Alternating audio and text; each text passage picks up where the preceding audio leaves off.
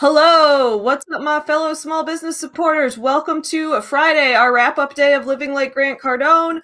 We are going to be discussing a bunch of things today. We have so much to accomplish on today's morning show. So I am excited for everyone who's here. Um, yeah, this is, I was very thankful that today was my last day of getting up at 6 a.m. because I was tired.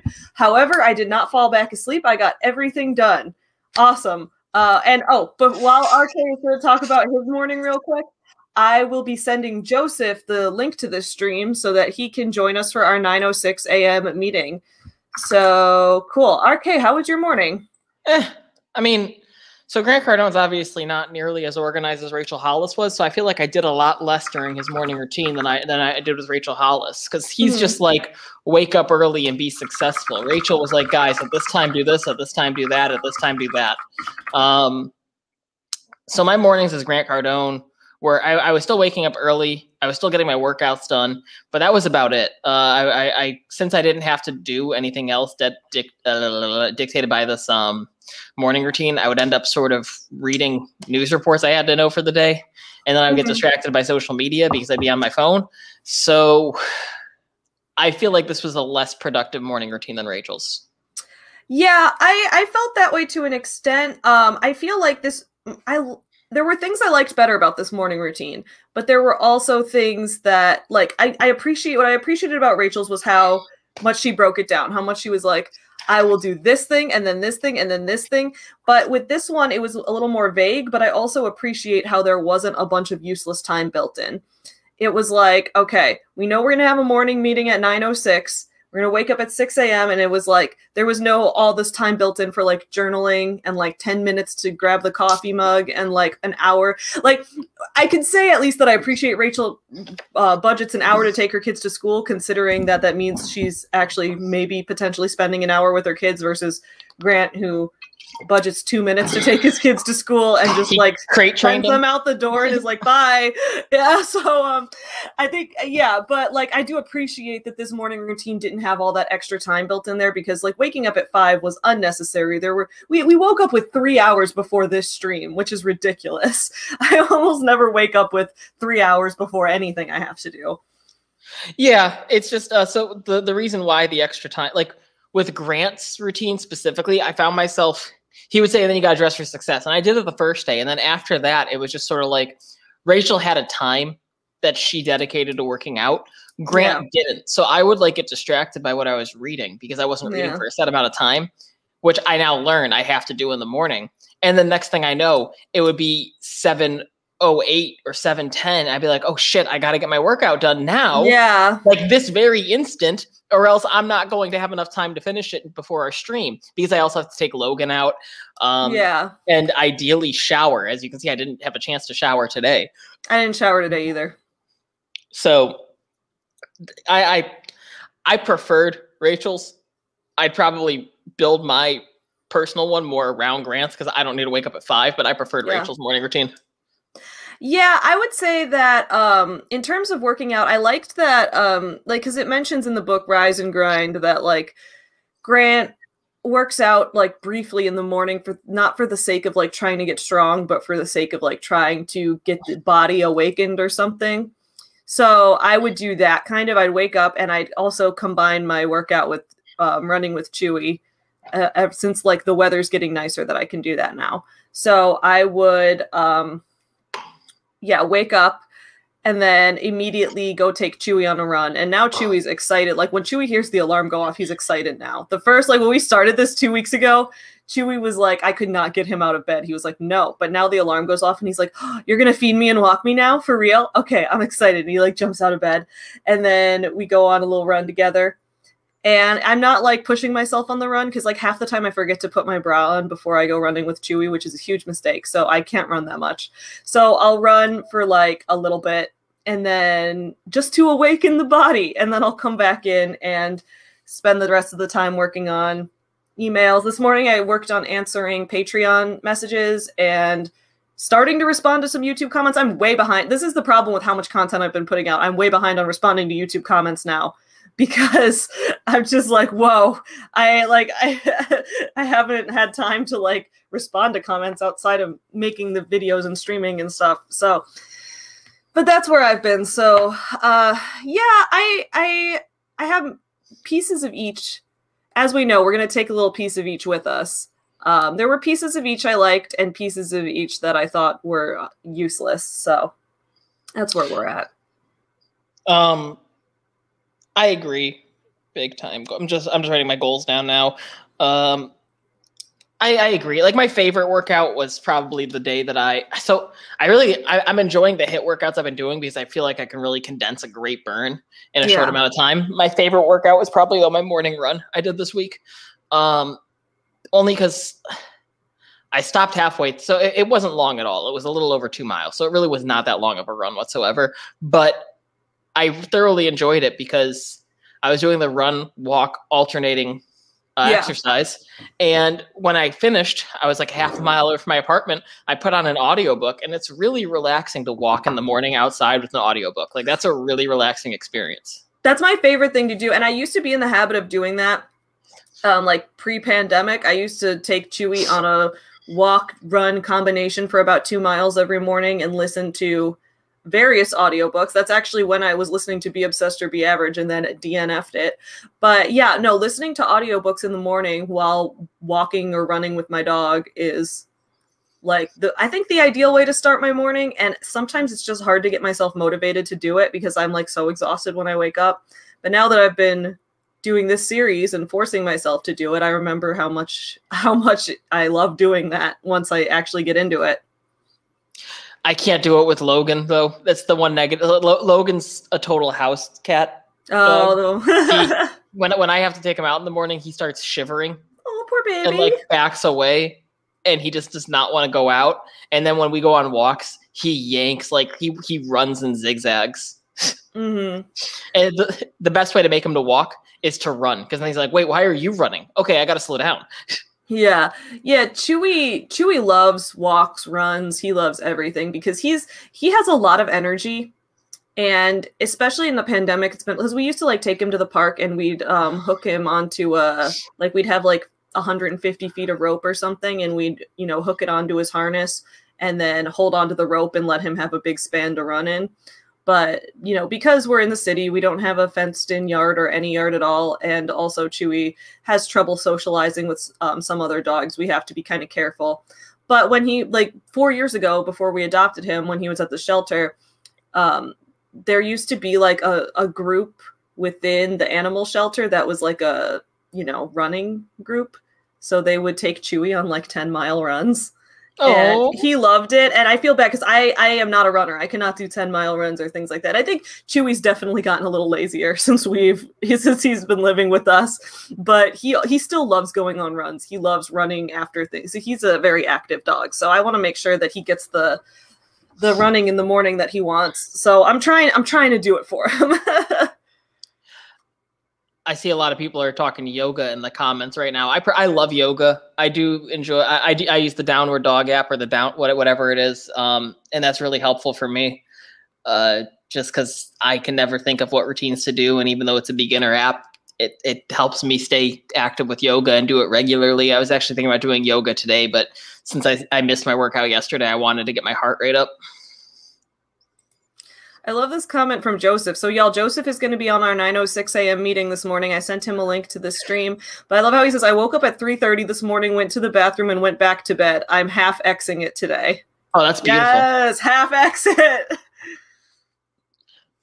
Okay, so we actually have a lot of topics to discuss today, including, you know, our reflection on this past week, our plans for next week, and most importantly, our discussion of Grant Cardone's books. So we have been reading his books, uh, The 10X Rule and Be Obsessed or Be Average, which we both decided to stop reading because it is impossible to get through. So let's talk about Grant's books. What are what are your thoughts? Like, I know I read Be Obsessed or Be Average and stopped reading it over a year ago, but I know that you just started reading it uh, recently. Oh, it was my, fir- it was my first book of 2021. Oh, really? So I, I, started my year off strong with that. Uh, okay, yeah. what were your thoughts on it? Well, first thing, because I, I love seeing my name, I see at RK. My dad watched the replay of the stream yesterday and complimented you on your patience with me. So you're easy to be patient with. You, I didn't even have to be patient with you. You, you were just a, a, great time to talk to. Um, and, and thanks for your Brad. As for t- 10x, I actually had my hopes up when I started it. I knew he was overselling and over pitching because oh, he yeah. is as phony of a salesman as they come. Mm-hmm. Uh, anytime someone over promises and under delivers, you know they're going to be successful at getting money and nothing else. And grants that. So I, I, was like, okay, let's let's dive into this because the thesis statement's pretty obvious just from the title of the book. And from he lives 10x or be obsessed or be average. 10x. Oh, so we're talking about okay, just making sure. I want to make sure we're on the same book. Okay, so we're talking about 10x right now. Yes, yeah. I agree with the thesis of the book. It's pretty simple. It probably could have been a blog post. Um, yes. And honestly, I think if he actually had more to say on the topic, he could have turned it into a blog series and then turned that into a book, which is something that both Rachel Hollis and Jordan Peterson have successfully done. And in my opinion, have created much more what's the what's the best way to put it? I'm going to say first off, much more entertaining and probably much more practical books. Now, whether or not you find value in them is a different story, but at the very least, someone out there can find value in it. Grant Cardone's product is motivation. That's the start and the end of it. Yes. Um, and with 10x, it was literally how long is the book? I'm totally blanking. It, it I don't know. Was, I listen on Audible, so I have no idea. Also, Firebrat, thank you so much for the super chat. Just wanted to shout you out. I appreciate you. It was an entire novel of this man just saying, yeah. "You want to get ahead, work harder than everyone. You don't know how hard to work. Come up with a goal and then 10x it." Yeah, so I think 10x rule is about seven hours on Audible. Be Obsessed or Be Average was 11 hours, and I it was too long, and I could not get through even half of it. Um, but for as far as the 10x rule goes, when I started the book, I was at first I was hopeful because even though I this was the second Grant Cardone book I was reading, and the first one was so awful I could not even get through it. I was hopeful at the beginning because first of all, this book sounded more like a book. Like when we get into Be Obsessed or Be Average, we can talk about how this book does not sound like a book. Oh my God, Sako, thank you so much for the super chat. I appreciate that. Um, yeah, uh, that book did not sound like a book, but this one, it sounded like a book. It was like, okay, it seems like he had an editor for this book. It seems like he didn't just dictate random shit into the microphone and then someone transcribed it later. Like, it seems like this is actually a book that was written with words. And I also agreed with the thesis because this was something that I've talked about on my channel before. Like in 2020, I had made at the beginning of the year, I had made a goal to release four books in 2020. And I was like, I know that that's going to be a lot, but I'd rather fall short of reaching of releasing four books rather than make my goal to release like one or two books and fall short of that. I ended up falling short and releasing three books, but releasing three books is still a huge accomplishment. And I talk about the same thing a lot on my channel. I talked about it when I like failed NaNoWriMo and all of that. Um, so I I think that it's important to I personally like to set goals much higher than I can actually achieve intentionally because I'd rather fall short of the higher goal than fall short of the average goal. Or I'd even rather fall short of the higher goal than I would accomplish the smaller goal. So that's why I was agreeing with him at first. I was like, yes, this is a principle that I actually do live by. However, like we've been saying all week, Grant Cardone will come at you with a piece of advice that is true and is helpful and then he'll take it so far, he'll take it all the he way. perverts it. Take it all the way to the ends of the earth to the point where you're like, this is not human anymore. Like, what what did you just do? Like, you ruined it, Grant. Oh, he's like, guys, do you like chocolate ice cream? Well, what if I give you chocolate syrup all the way up to a gallon jug and then put jalapenos in it with ice cream? And then put it in an enema and put it up your butt instead of having you eat it. Yeah, he's he just he ruins... goes all the way. Because he, he just he takes it so far every single time. He was talking about and, and the worst part is with me, like the parts that really made me cringe, because I'm all for motivation. I see I yeah. do see value in it. Um, because it's the same reason why I mean I know pre-workout has some chemicals in it as well that helps, but it's the same reason why taking some caffeine or booster supplements can help you sort of get to the point. I mean, it, it doesn't necessarily create the actions that you have to follow, but it can Right. get you to the point of making the decision. So I do see the value in motivation. I don't see the value in paying thousands of dollars for motivation, Yeah. but I do see the value in motivation. He then takes it to the next level and talks about. I know I've referenced this a few times on my stream, or uh, yeah, on my stream, our stream. Sorry about that. Whoops. It That can be your stream if you want. No, no, your stream, our stream. Our Um, stream. I, I'm very insecure about that little slip up there. I know No, we've spoken about this several times. It's fine. I okay. I do that kind of thing all the time, though. But to, I'll be like, "Hey, Tyler, remember at my wedding when we did this?" And he'll be like, "Your wedding when you married me, our wedding." Like so. So what? That's what you did is way less awkward. You're fine. Fantastic. Yes, I'm happy. I'm less awkward than you talking about your wedding. Um, as far, but as as far as Grant is concerned, I guess the first thing I'll say is he applies it to everyone in his life. He's Mhm. like, if you're 10xing, you're then elevating everyone around you to 10x with you, and it's like, no, you can't do that. Yes. You can't force people, especially if they're working for you. Under no circuit, this is one of the reasons why I, I told you that I prefer Gary Vee in some ways. Gary Vee says, under no circumstances will your employee work harder than you, or should your employee work harder than you. Yes, Grant Cardone is like, that. nah, your employees are going to work just as hard as you. It's like, okay, yeah, maybe if you literally cloned yourself and they're sharing in the profits, or if you want to have them actually be owners of this company, but they're not. They're commission based.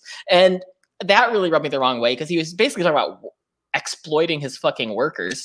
Yes, that was the biggest problem I have was that the extent he takes the 10x rule to is inherently selfish. And it's kind of like when you look at an MLM company or a pyramid scheme and it's like, well, you need to recruit these people and and they need to recruit these people and it's like it's the kind of thing where if you are applying it to everyone and everyone's doing it, it maxes out and it can't be done anymore. So like when he's talking, he talks all about how like if you're a manager you should have your sales team 10x everything they do. And like if your sales team isn't hitting their quotas, you shouldn't adjust their quotas. You should 10x their quotas so that they have to work harder.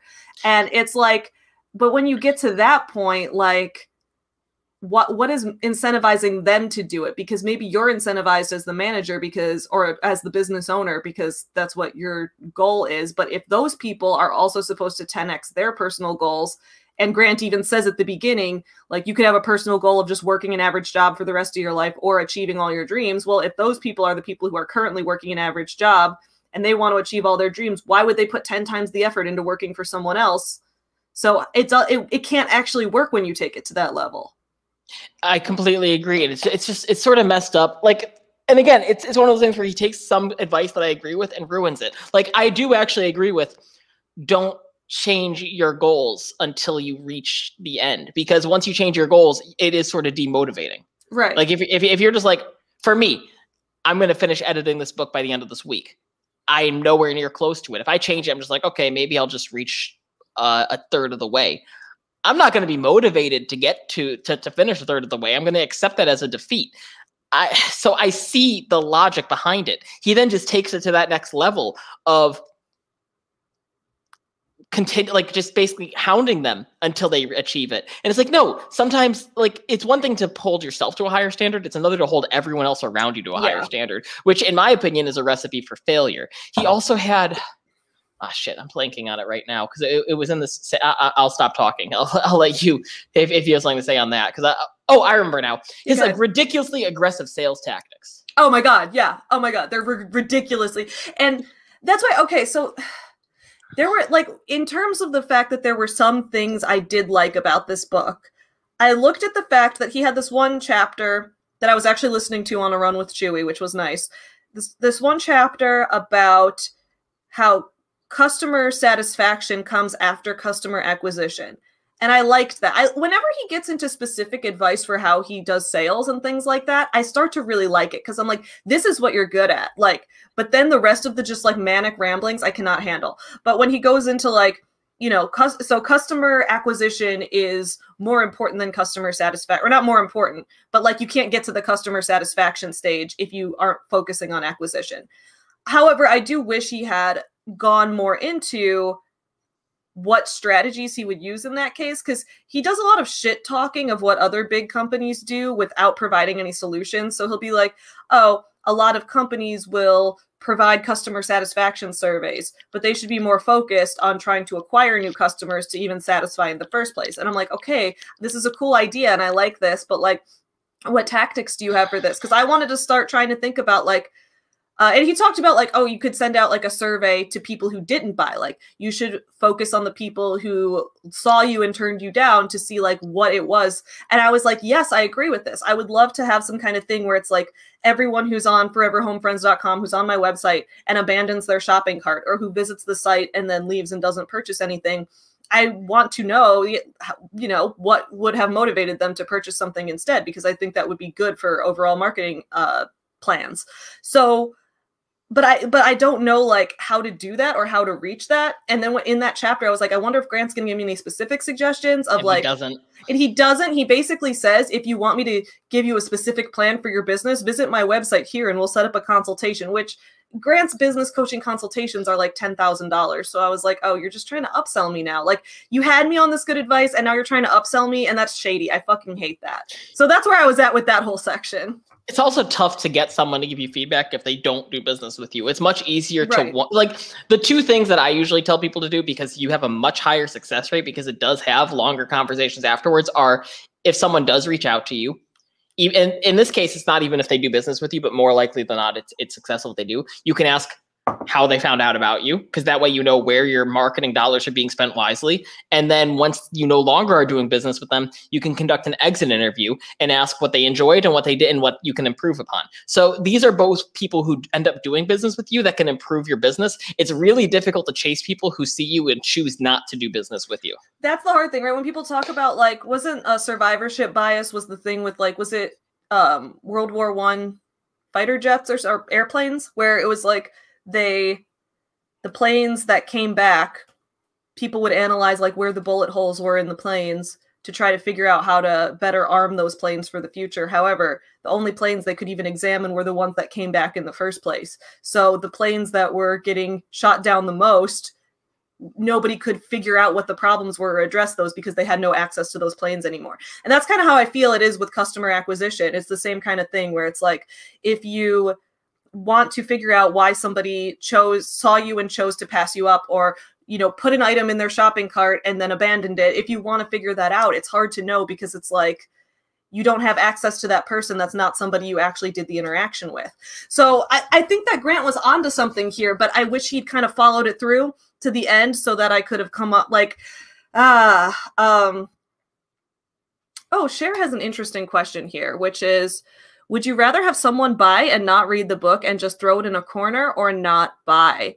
That's interesting. I would I would rather have yeah, and I guess this is why like I'm not a business guru because I, I care more about the art at the end of the day. Um I would rather have someone I think there's a middle ground here though. I, I would if those are the only two options, I would rather have someone not buy it rather than buy it and not read it. However, I know people, I've met people at festivals and things like that who have bought like have been like oh i i love the concept of these books with the dot with the rescue dogs and, but i don't have anyone in my life to give it to. So i will buy so what if i bought it and donated it to a children's hospital? Or what if i bought it and donated it to um, a library or something like that so then the person who bought it didn't read it, but they're still helping it get to that end person because they wanted to support the concept. So I love when like I actually really love when people do that. Um that's happened like only like two or three times ever though, because that's not like a super common thing to happen. But that's that's my thoughts on that.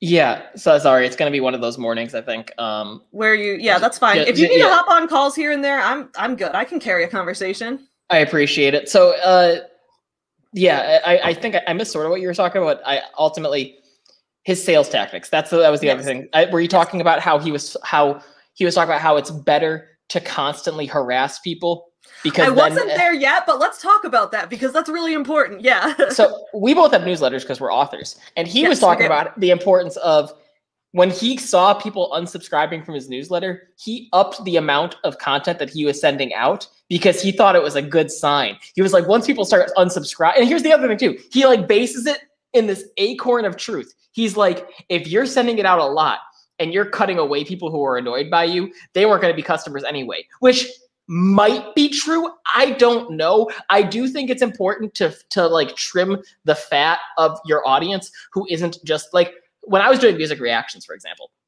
I had I had an audience in the Philippines that only cared about me reacting to I am totally blanking on her name right now, but there was this one female artist in the Philippines, and they would only show up when I would react to her and nothing else. I would hardly call them my audience. I would love it if they all, when I was actively making uh, videos, unsubscribe from me because I thought that they were just um, inflated numbers that I didn't necessarily deserve that weren't actually going to benefit me. So the, the more that they could unsubscribe from me and the more that I could reduce my overall number and instead of having like 30% of 9,000 people watching me, if I could have 80% of 7,000 people watching me, I would be much happier. Yeah. So I sort of saw the truth in that. But he was talking about full on harassment, like sending yes. constant messages to people until they either block you or say yes to you. that's his thing. And i i mean i've seen that. I when i back when i worked in telemarketing and high volume sales and all of that which is you know probably one of the worst job experiences i've ever had because it all has this grant cardone mindset where it's like you need to keep reaching out. You you can't stop. And he yeah he was like the the truth that he was getting at and this is why i would love to have him on to interview him and think he might be open to this is that he had this whole idea about if people are criticizing you and hating on you, then that's a sign of success, which to an extent I think is true because being unknown is the hardest thing to get past. Being hated, which and you don't want to take it too far. You don't want to just become an awful person. Just, yeah. Uh, so it's like if you uh yeah, it's so he's talking about that, and I was like, okay, I agree with this. I think it is true because if you're getting, I've talked about this all the time, how I like reading negative reviews of my books because it means that they're finally reaching they're finally having enough reach that they're going to reach people who don't like them. Because you know not everyone's going to like a book and if a book has a specific audience and you want and only that specific audience is reading it like that's cool for your amazon ratings and all of that but it means that you're not reaching as many people. Because if you're reaching a lot of people you're going to find some people who don't like it along the way. So to an extent i think that that is good and like that's accurate but he took it again way too far and was like, okay, so if people are criticizing me and saying that I send out too many emails, that means I need to 10x how many emails I'm sending them. If people want to unsubscribe, that means I need to hit them harder and send them more emails because they won't stop thinking about me then. And I guess maybe to an extent it works because Grant Cardone lives rent free in my head and I don't like him. Uh, so there's that. Uh, and I guess I guess it's like you can really see it with uh the his relationship and the way that like I did that video a while back reacting to you know Grant Cardone and his wife and him telling the story of how he stalked his wife for over a year before they got together because she had no interest in him. But uh, as he said on the Wolf of Wall Street podcast he said not interested is a level of interest which is not true. But he said that and he applied that to his wife and called her twice a month for a year until finally she broke down and went on a date with him and now they're married which it's like i guess you found the one person who wasn't going to call the police on you. Uh that's very lucky of you but like you could just really see how he he I, and doesn't let up and it's like maybe those maybe that quality has helped him make a lot of money but i don't think it's worth it to be rich if you're going to just be an annoying and shitty person all the time even if that is a good business practice. So I think it's like, is the book, is are his concepts helping people make money? Potentially. But like, are his concepts making people better humans and making the world a better place? Absolutely not. Absolutely not. Um Like looks guiltily at Savvy's books that are sitting on my corner bookshelf that I haven't read. No worries. I'm I am grateful. I also think it's like I'm grateful that people are interested enough to get them in the first place. And if you read them, I hope you like them. Um, yes, the story about Grant Cardone and his wife is super creepy, super creepy. Uh, that's one of the things that like really turned me off to him. Like, you know, him speaking at MLM conferences, speaking at the World Financial Group conference and that kind of thing. I was already pretty upset about that. But then when he got to the extent of like, hear, of hearing that story about his wife and about how he thought that the the stalking was okay and how it was justified, I was like, no, no, no, no. And the worst part is that I get comments from his fans on that video all the time of people being like, the story is romantic and you just don't get it. You're not going to find a good man if you're not going to be open to men chasing you like this. And I'm like, I'm married, dude. So, like, and no, I don't want to be stalked. Sorry. um, yeah.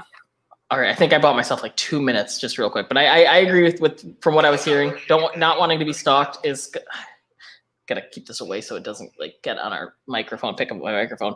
Um, don't want to be stalked. Don't harass people with your emails and shit like that. That's stupid as fuck. And I think it's really important that we point out that Grant Cardone is not a salesman. He's marketing himself as a salesman, but he's a marketer. Anytime you go with the quantity model, it's all about marketing, not sales. Sales is the act of speaking to one individual and selling them on a product. Marketing is when you're going with that quantity model. I'm pretty sure he's uh, started in sales though, because he was first in. He was a car he salesman. He was a car salesman for a long time, which is not shocking because everyone's always like Grant gives me car salesman vibes, and I'm like, literally, yes, he is a car salesman, or he was. He was back in like the '90s, I think. So he was a car salesman for a while, and then he moved into real estate. So he did real estate investments and sold properties and things like that, and then yeah, now he's into the marketing sphere, not really sales anymore. He doesn't really sell anyone anything individually. He puts out a product and or a, a quote unquote product. It's not really a product. He puts out a concept and markets it and tries to get it into people's consciousness and things like that. Um, let's see. I'm gonna take some comments real quick because I know RK is on a phone call, so I'm gonna I'm gonna address some people's comments before we go Sorry. into talking. No, it's fine. Take your call. Uh, so I'm gonna address some people's comments, and then we're gonna discuss be obsessed or be average after that. Um, where was I in comments? I missed a lot of comments. I'm sorry, guys. Uh, do, um, Sharma says motivation works if that is the language you respond to. I love it, but not all the time. I completely agree. And I think I'm a very naturally motivated person. So when I listen to people motivating me in an audiobook and stuff, it just kind of annoys me because I'm like, I already know this. Like, why did I pay for you to tell me something I already know? And that's that's frustrating, especially because I feel like a lot of motivational material is marketed as more tangible advice than it actually is, and I just feel ripped off every time.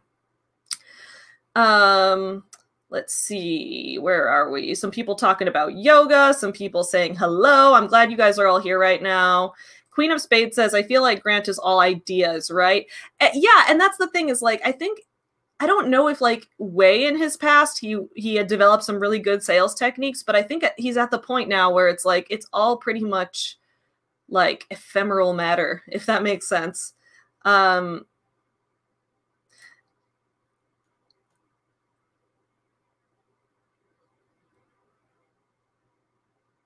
Yeah, Gail says, How hard is it to be like, here's where you can find the tech for abandoned cart emails or whatever? That's the kind of stuff business gurus do on Insta, do as an IG live. Yeah, I think I, think that would be a great tutorial for someone to do. And like, yeah, I mean, I, I I sometimes send out emails for abandoned carts and things like that. But yeah, I just I like I wish that section had gone more into like customer acquisition and things like that. Um Eva says that she would prefer that people buy it and toss the book in a corner because she loves books and I'm stocking for a library she'll never be able to read. And I guess that's the thing is book collecting is also a hobby. Like there's I think a lot of book collectors and readers has crossover. A lot of people want to do both, but there are also some people who are just into reading and they use the library and ebooks and stuff constantly. And then there are also people who are exclusively into collecting, even if in reading the book, if it's like a special edition, it's like you know a, a, something that's worth a lot or a special release with an interesting cover, they'll still get it anyway for their collection. So, I, but I do think that also book collecting and book reading are not always the same thing. So I think that's um, yeah. Firebreath talking about. Uh, well, why can't I click on comments right now? What is going on? What is happening? It's not letting me click on comment. Oh, wait. Oh, now, okay. It's just like going slow. Yeah, reading and book collecting are not the same. Exactly, Eva. Um, Firebreath says made worse by COVID salary cuts. Yeah, I think that's the thing is like Grant Cardone's book. Um, if if the 10x rule is applied across the board and it's like I am 10xing all of my goals, I'm going to make my salespeople 10x all of their responsibilities. But then I also, everyone should be 10xing. So theoretically, all of the salespeople should be 10xing their goals in addition to their work at their day job. It's it's like what? At what point are they going to be able to 10x their goals? Because the, you just said that their goals would be outside of working for your company. But that's because the book is so self centered. It's so focused on like, how can you have other people do things for you? And it's like it's not a whole lot about caring about if other people are making it work for them. It's like, can you make it work for you? How can you use other people? Selling a product or a service. Yeah, it's it's literally a book on how you need to change your mindset to lack all empathy and just yeah. aggressively pursue money. Basically, yes, yes. And I guess if you do that, it could possibly find you some happiness. I mean, ultimately, that's what self help is trying to sell, right? I know he tries to sell success because he conflates success and happiness. Uh, but it also feels a little dangerous to put all of your happiness into one tangible asset. I think this is interesting when Eva's talking about some authors who actually approached their marketing like a business guru, which I have seen before. And um, you know, in the at conventions before COVID, some authors didn't care if you'd like the book.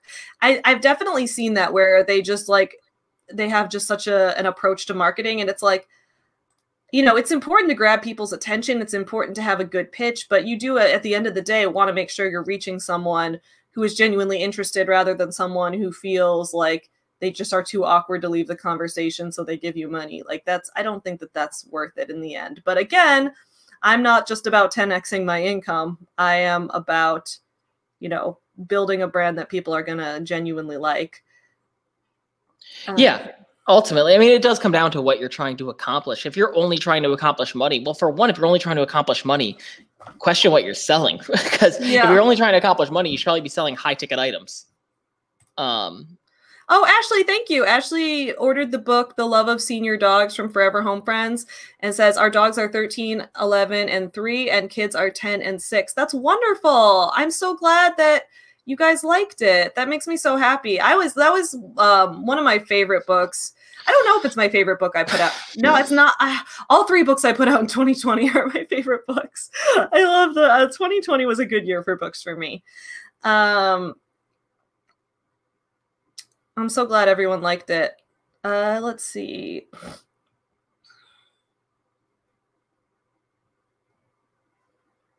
I think what Cher says here is true too. Money only makes you happier if you don't have enough.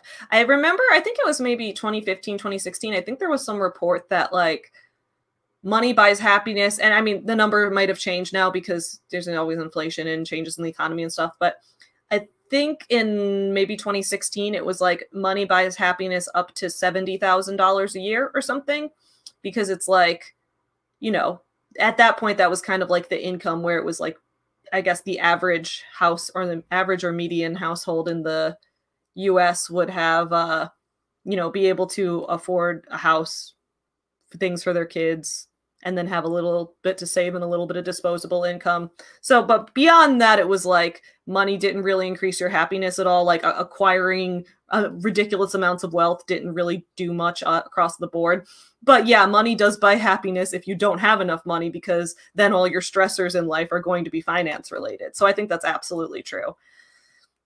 Andrea says this is how the paradox of business gurus that put down people who want to work nine to five. If they want to scale their business and hire people, they will need to hire people who are happy to work nine to five. Exactly, exactly. So that's that's what I think the key issue is with this book, and that's why I compare it to like a pyramid scheme because a pyramid scheme, like when you're recruiting all these other people, it's going to get to a point where they can't recruit people. It doesn't work when you take it to another level. So it's the same thing with this. Grant is all like, do you want to work the rest of your life for someone else? But then he's also telling people to incentivize their employees to work nonstop for them. So it's like, so these people wouldn't be able to apply this rule as well. It's just you that can apply this rule. And that's why I'm like, this book is too self centered.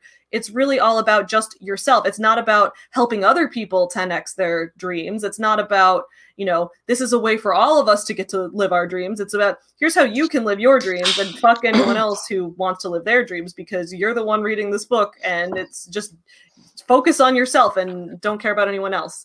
That's really how it came across. Yeah, I completely agree. And then with Be Obsessed or Be Average, which came after it, we both DNF'd.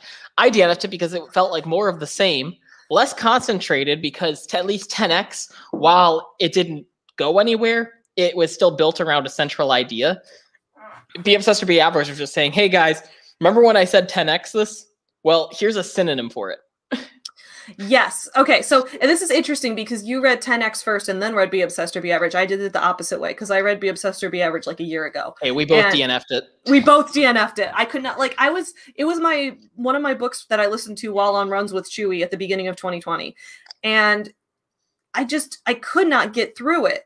The first I mean I could the it started with the dedication to his wife where he goes on about how he stalked her and how it, his de- dedication is 2 minutes of the audiobook. Like 2 full minutes just yelling about how he stalked his wife and how he's grateful that she eventually gave in.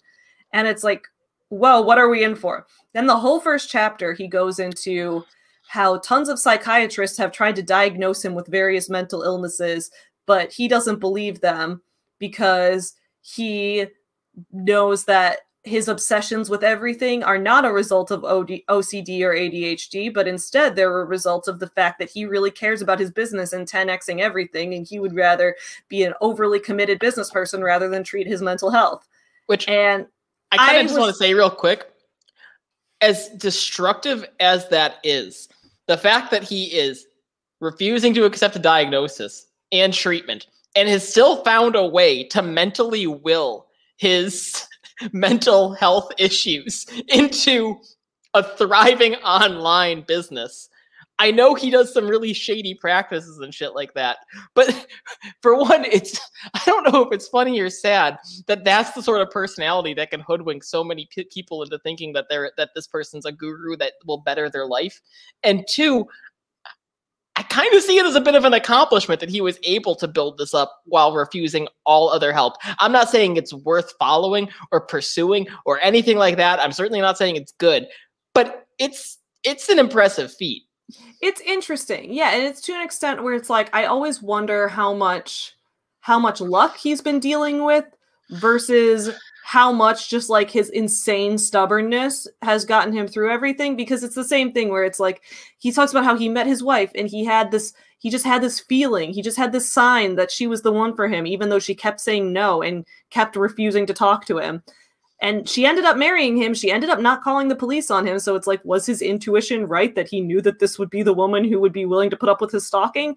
I don't know. But either way, it's like, I hate that he's sharing that advice with other people because maybe you're the one person that you're lucky enough that refusing to take your, your mental health medication and stalking women has somehow not landed you in the worst possible rock bottom situation as it would for most people. But I'm like, yes. do not give this advice to other people. Like it's it's as if like somebody who won the lottery was starting to tell everyone to buy all these lottery tickets. Like for the majority of people, they're just going to waste their money. It's that kind of thing. Like and that's a great analogy. That's Yeah. it's like Yeah. it worked for him, kinda. I don't know if it worked because because like I don't know, like I, I don't know. He's this sixty-two is it. Yeah, old. exactly So- what Queen of Spade is saying. It's an impressive feat, but it's dangerous advice. That's what I worry about. Exactly. Exactly. That's that's why the first chapter of the book instantly turned me off because I'm like, well, the concept of the book is again, it was like the concept I agreed with: be obsessed or be average, right? I'm obsessed with my business. I'm obsessed with you know working all the time, and I know that's not the life for everyone, but for me, that is something that works. So I was interested to hear, and this was also before I knew who Grant Cardone was. I just got this book on Audible because I was looking for new business books. I didn't even know, I never heard the guy at this point. So, but then when he started going into this and just like the way that he talked reminded me of and again this is guys i'm not a mental health professional. I'm not diagnosing anyone. I'm not i'm not saying that this is what this is. I'm just saying that from my experience the way he was talking in the audiobook reminded me of before i had started medication for my ocd i used to have manic episodes. And the way that he talked reminded me of that. And the way he talked and like went on about how being obsessed with your business is more important than treating your mental health that's the tight line of thinking that kept me from getting treatment for so many years because I was so obsessed with like doing well for myself and I was worried that medication would slow me down.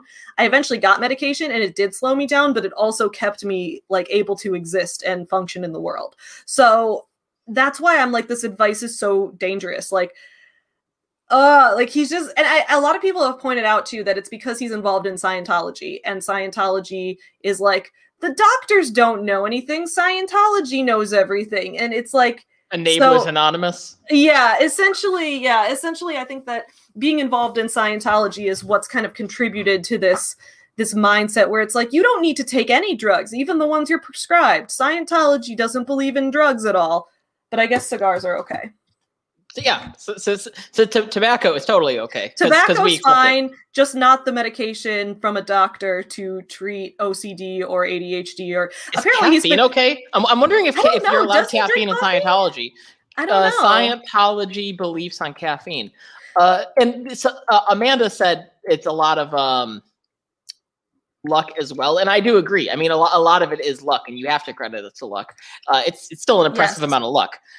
He's had an impressive amount of luck, and I think it's weird. It's one of those things where, like, I, a lot of people who have been lucky don't recognize that they've been lucky because I think there's the it's the whole narrative of like if you work hard you can achieve anything. And I agree with the advice of like you need to be fully committed to what you're doing, you need to be willing to put in that ridiculous amount of work, but there is going to be some element of luck involved. I actually talked about this in Savvy Business Owner when I wrote the book, where it's like, I hate how a lot of people refuse to acknowledge that there is some luck because, like, the fact that, um, like, like the fact that I got married to someone whose family had recently come into some money and was able to help us with our down payment, that was luck and like it was luck because I met Tyler when we were 11 years old, and we didn't know that 10 years in the future his family was going to make a lot of money and be able to help us with the down payment. Like there was no way to know that, right? So it's like that was pure, that was luck. That was nothing else but luck.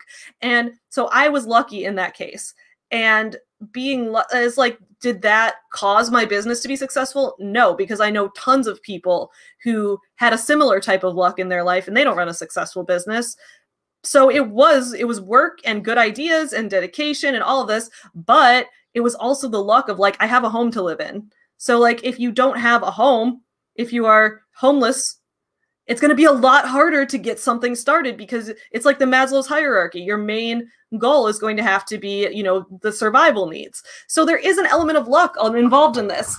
And it's i don't i think there's nothing wrong with admitting that and i think a lot of people don't want to because it it kind of destroys the motivational message.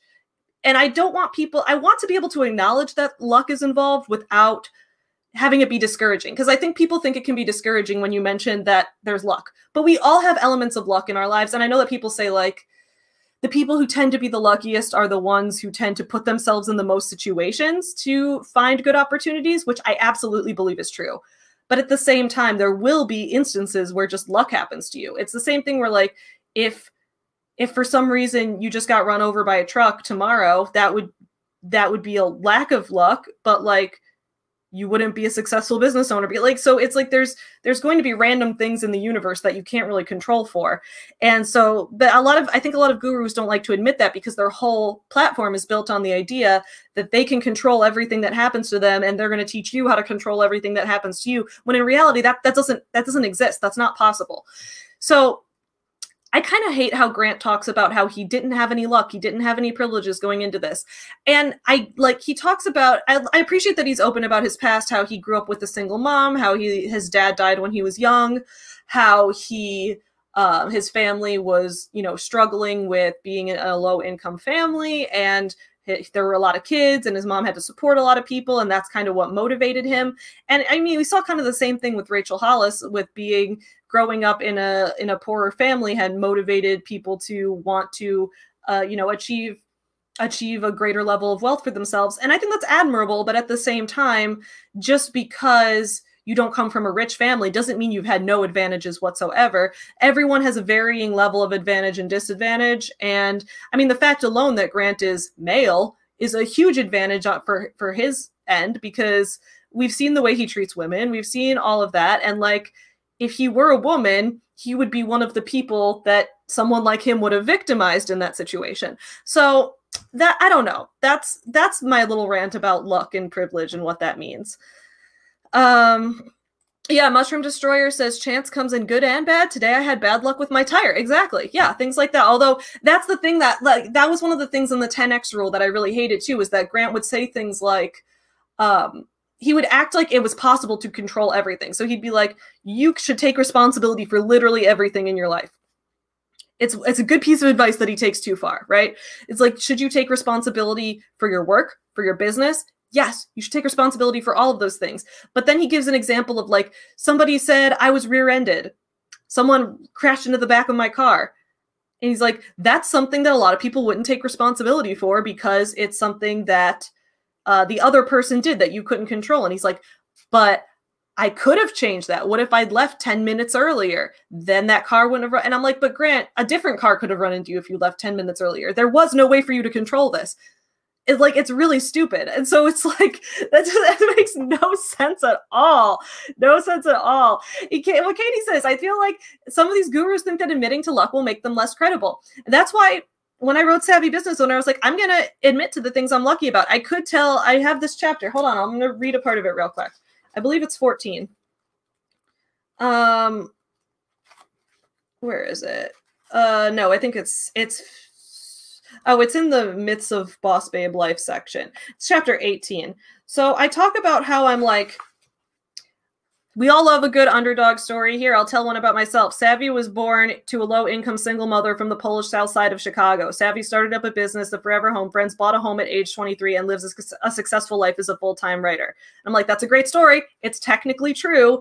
None of it's factually incorrect, but that is misleading because I'm there were a ton of places where there was luck involved in that and that I had left out completely. And I think that like if I frame myself exclusively like that, that's what people like Grant Cardone like to do. They like to frame their childhood solely in terms of the disadvantages and the difficult things, when in reality, there were so many pieces of luck, which I go into in this chapter, including, you know, talking about, you know, having in laws who helped me buy a house and things like that. So, like, luck happens along the way and some of it you really just can't control for and that's so like i feel like that's such a defeatist thing to say i feel like i'm not motivating anyone right now but at the same time like I think that can be motivational as well because if you recognize where you have had luck and you recognize where you haven't been lucky, you're you're having a more realistic outlook and you can just continue to move forward in a realistic way. You're not just blinding yourself to the circumstances.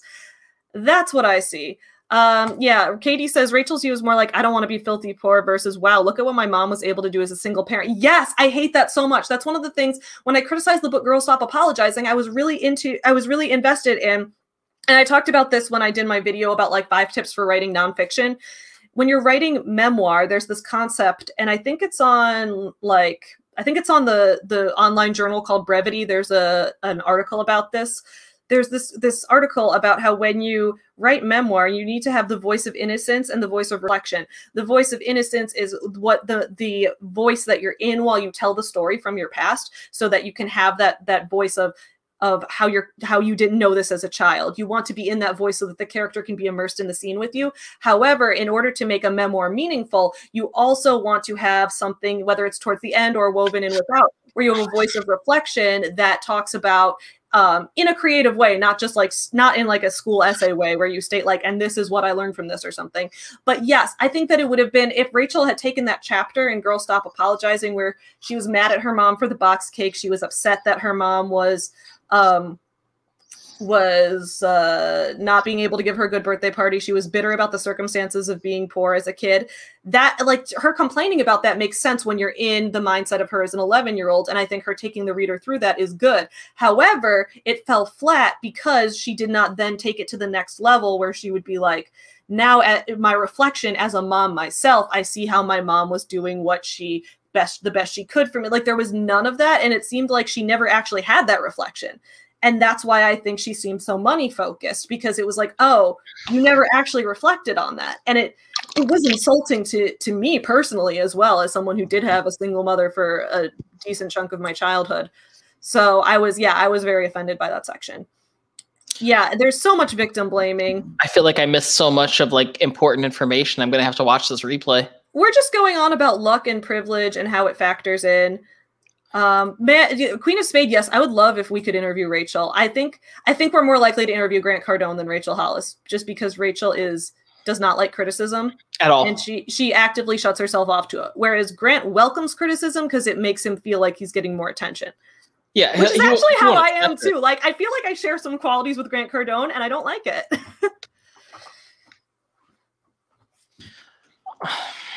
No, I, I, I agree, and eh, well, he he he definitely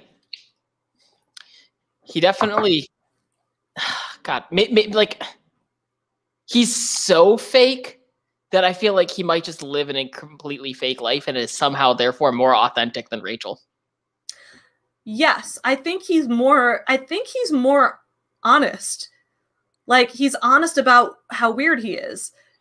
He's basically like, "Yeah, I harass everybody. I'll admit it." Like he's he's very open about the fact that he's a shitty dude. And to an extent I can respect that because it's like at least you're honest. But at the same time, it's like you're still a shitty dude though. So it's it's very interesting like mix of emotions to have about this. Yeah, I completely agree. Um, and I mean, it's it's one of the things. It's just like we don't have to like either of them. Yeah, no, I don't like any of these people as people. But I, I that's the thing is like this is why I'm interested in like I think you can dislike someone as a person and you can also dislike a lot of what they do, but still learn something from them. So that's why we're doing this whole series. See what we can learn from them without you guys and imparting the knowledge on you without you ever spending money on these people or supporting their shitty life. Yeah. Um completely agree. And I mean we have taken some practical things from Rachel and Grant and Grant. Um we got the 8 a.m. stream going from Rachel. We got the 906 phone calls from Grant. Yep. Yep. So I know we're going to have it's about 10 minutes until our 906 meeting. Uh, Joseph, if you're here, I hope you got the link that I sent you over email. Um, so just uh, head on into the waiting room here whenever you're ready. So we'll do that in, in nine minutes now. But um, yeah, so in terms of the book Be Obsessed or Be Average, I kind of went off a little bit about the mental health elements of it. But what were some things that caused you to put the book down and give up on it? Uh, so I used actually the audiobook for Be Obsessed or Be Average. Oh, and, and it's, it's great to hear it in his voice because you're like, oh, oh wow. Yeah, I feel like Be Obsessed or Be Average should only be listened to as an audiobook because you'll be like, I can't imagine how this could ever be in print. He's literally he's rambling more than we are on this podcast. It's wild. Yeah, and the part of the reason why I couldn't get through it was like I mean, I, I agree with you that it maybe it's better off on the audiobook. That doesn't mean it's better or good or something. Yeah. Oh no, it's a shitty book. It's horrible. Because we DNF'd it. Um, it's really awkward to have someone literally say, and I'm not even writing this down. I'm just going to talk to you right now on an audiobook that he's selling as a completed product. Uh, it, it, it's he, if you ever wanted to listen to a live stream novel, listen to the audiobook of Be Obsessed or Be Average.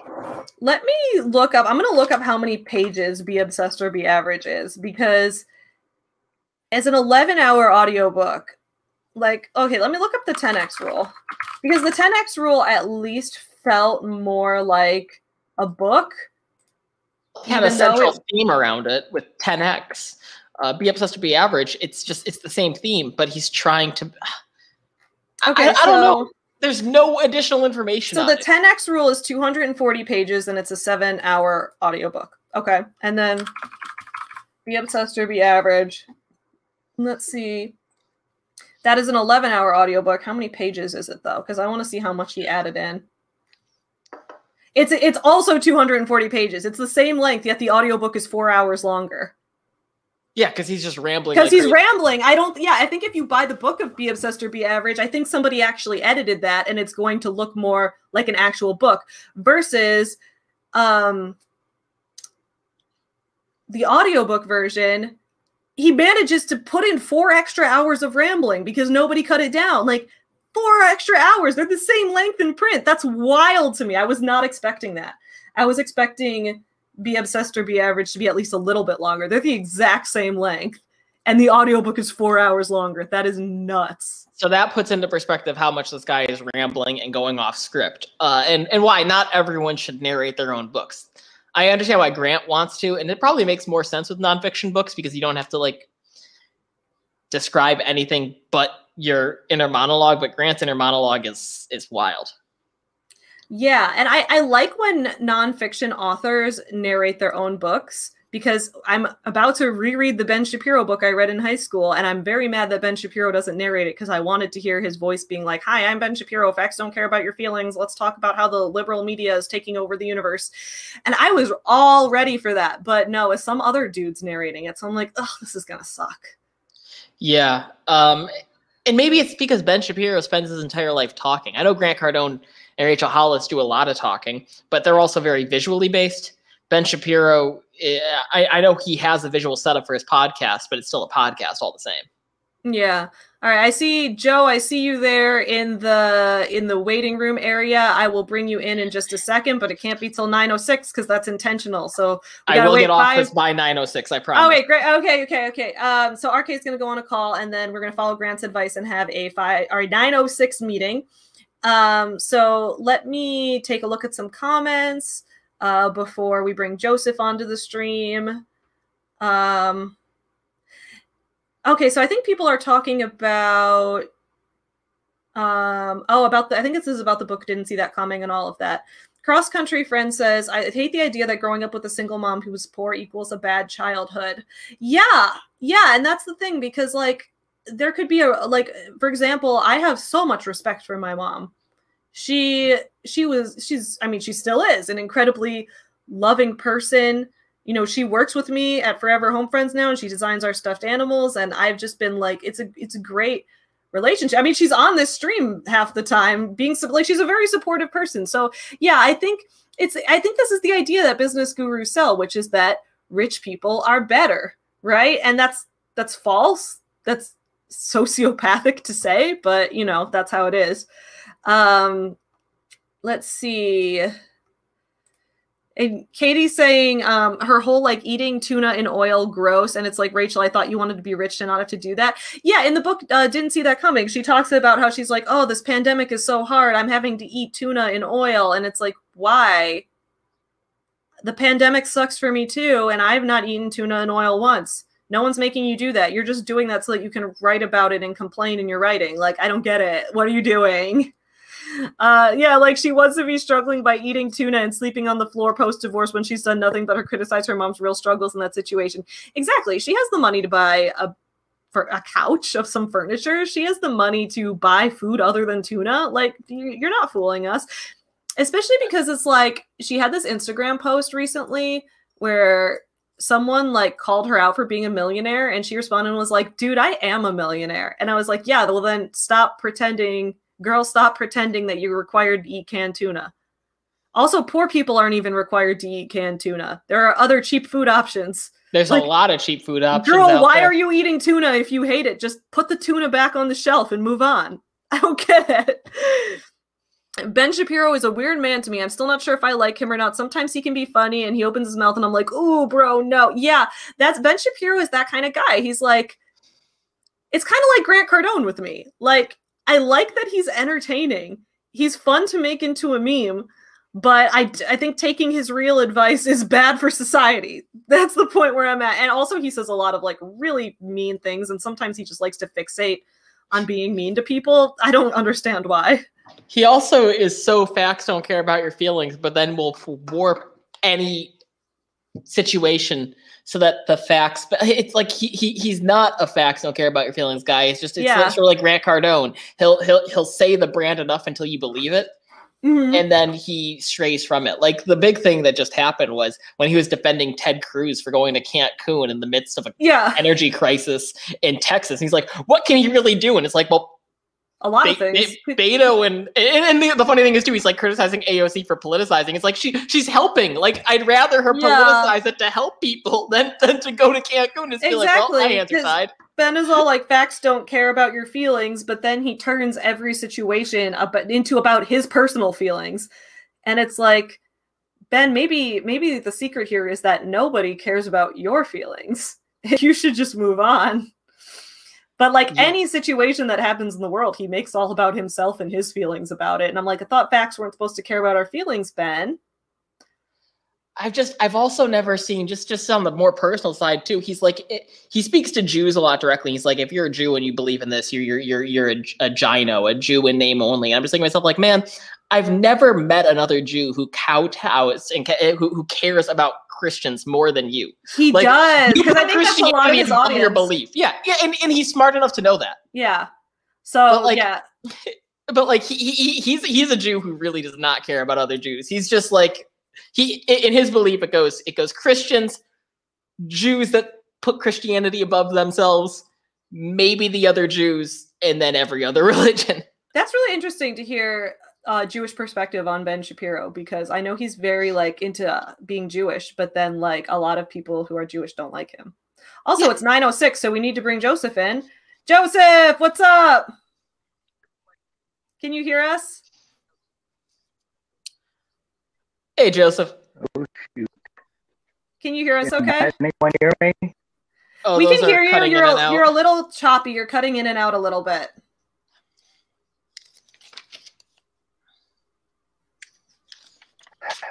Trying to get different headphones.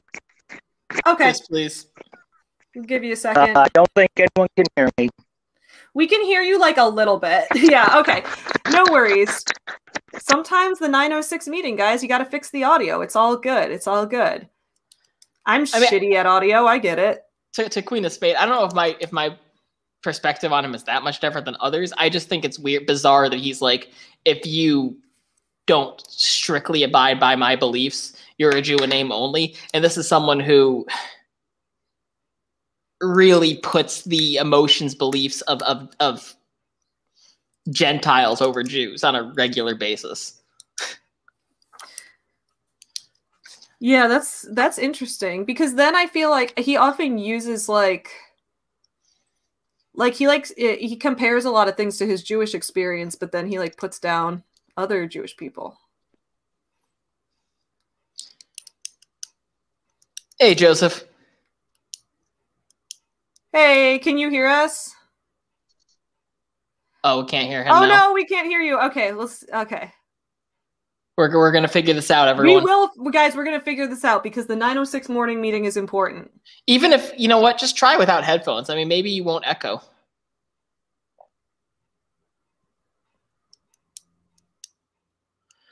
All right. He's going to come back, guys, in just a second. Um Yeah, okay, so Cher's also Jewish and she's heard a lot of that kind of stuff too. I didn't know that. That's interesting. Yeah, it's it is what it is. I don't know. He's Yeah.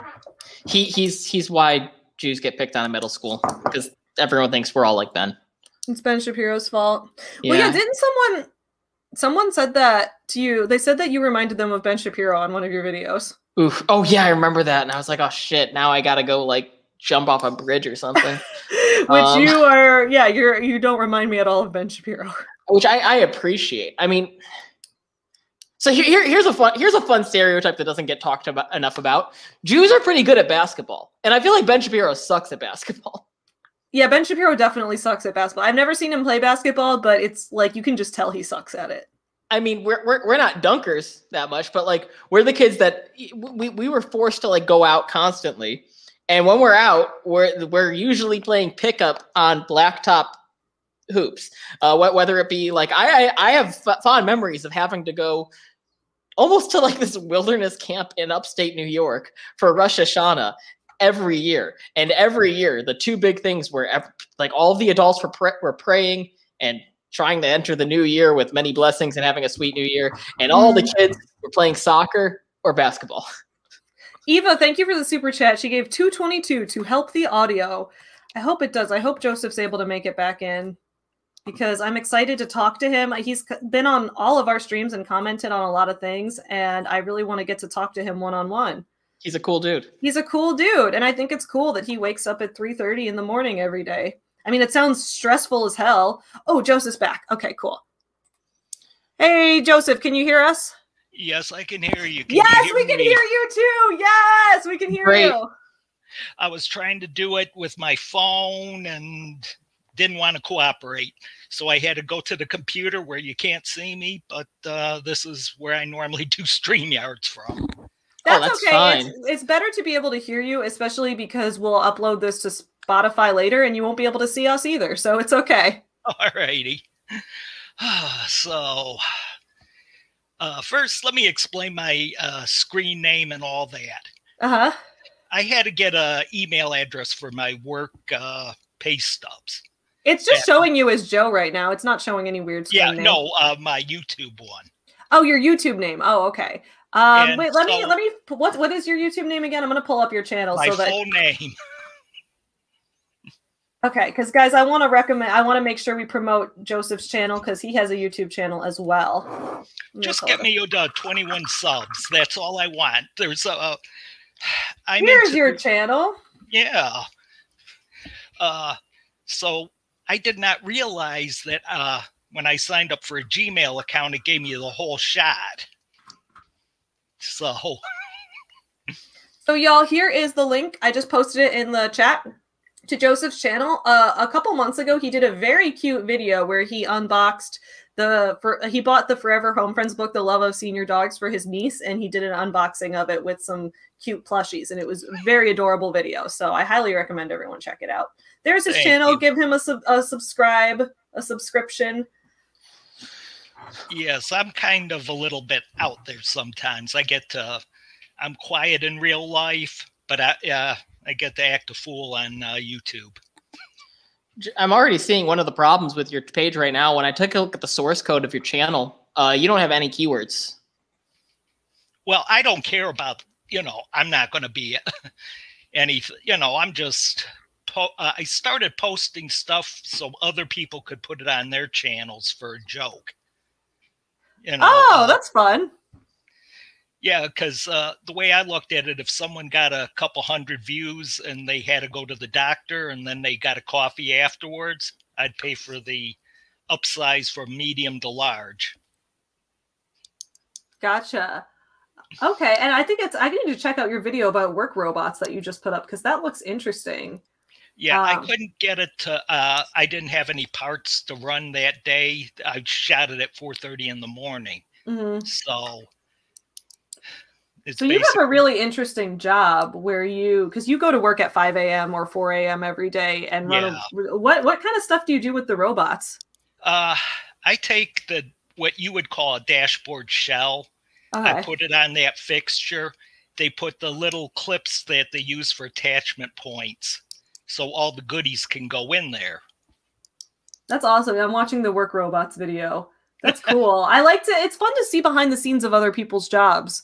Oh because yeah, yeah, a lot of us don't know. It's like I think that's why vlogs got so big. People like to see what people do in their day to day life, and to see someone like at work their job. That's cool. That's cool. yeah, and uh, I wor- run nine and a half miles in that little circle.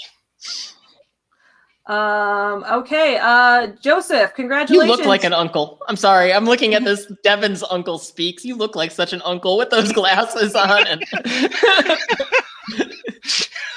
And I, I, I would even consider changing your YouTube channel name to somebody's uncle. Cosmic Space Adrian's Cat just called this out because Joseph, you have now reached 21 subscribers. Yay! Thank you, thank you, thank you. I'll have to put out some more content. Uh, of course, I'm going to be working uh, seven straight days after this. Oh my god, that's gonna be rough. Yeah, you see, you are you work a lot because I know that whenever you're on the stream, you're pretty much always like on a work break, and I'm like, man, you are you are at your job a lot. Yes. Uh, well, when I'm on uh, this stream at your, well, your eight in the morning, it's my nine. Uh, I can uh, do my job and just kind of, you know, type out a couple words and then come back around and type a couple more words out for you.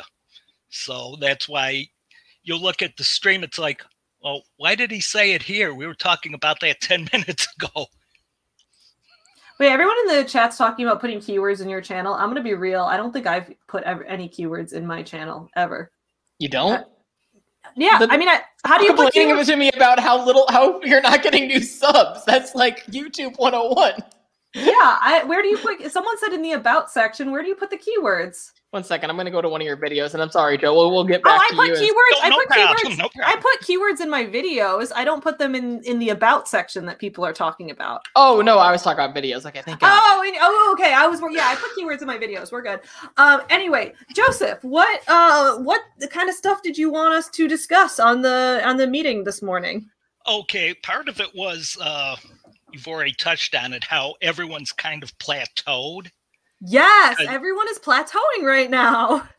Yes, cuz I'm uh also into the anti uh sovereign citizen slash Moorish online Moors, not the temple Moors. They're more they're an okay religious group. It's the ones that are go anywhere from uh if you've never heard of them, it's crazy to get into, but they don't think the laws of the United States apply to them because they are. Oh, I have never heard of this. This is interesting. I've never heard of this at all, actually. Yeah.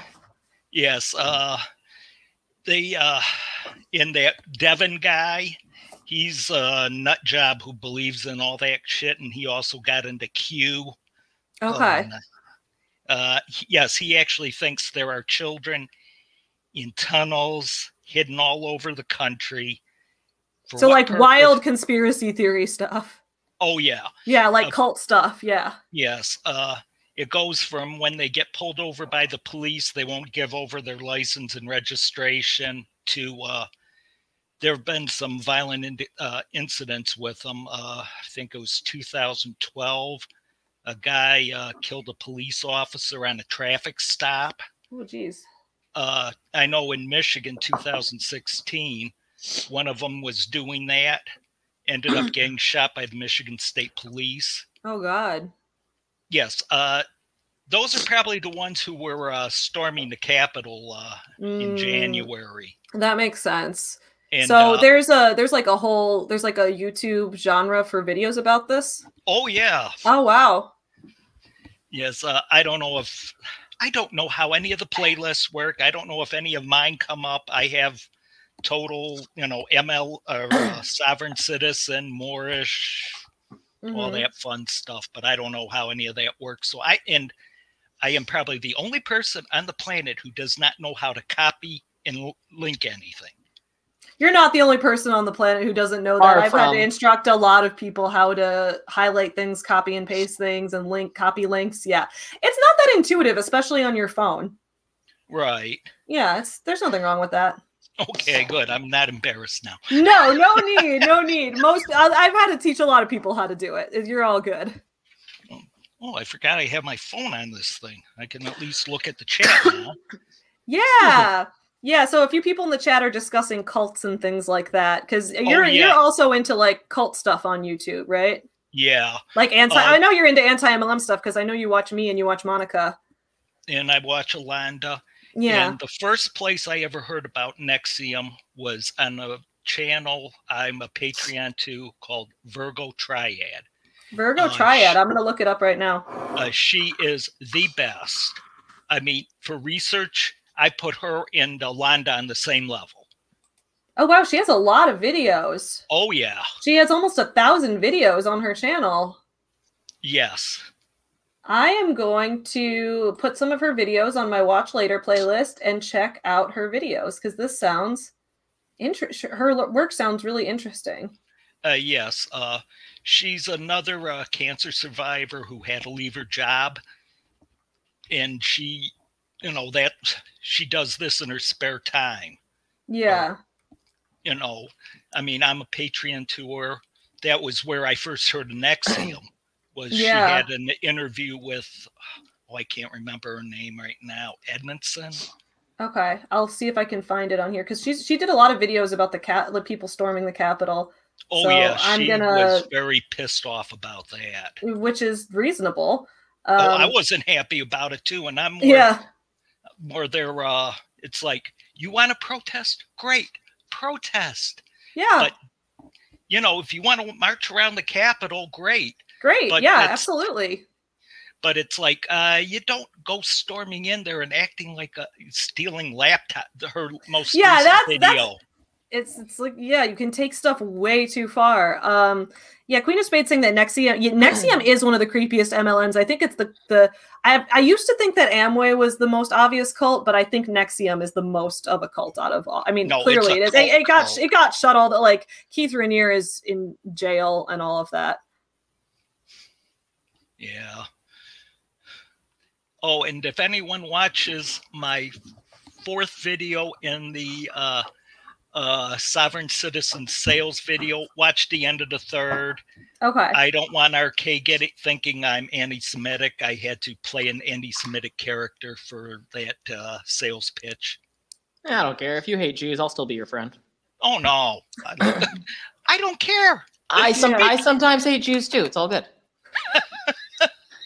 I am not gonna I'm not gonna contribute. Oh, to but, this but it's, it's never it's never because of their beliefs. Let, let me just make that clear. right. He just hates Ben Shapiro.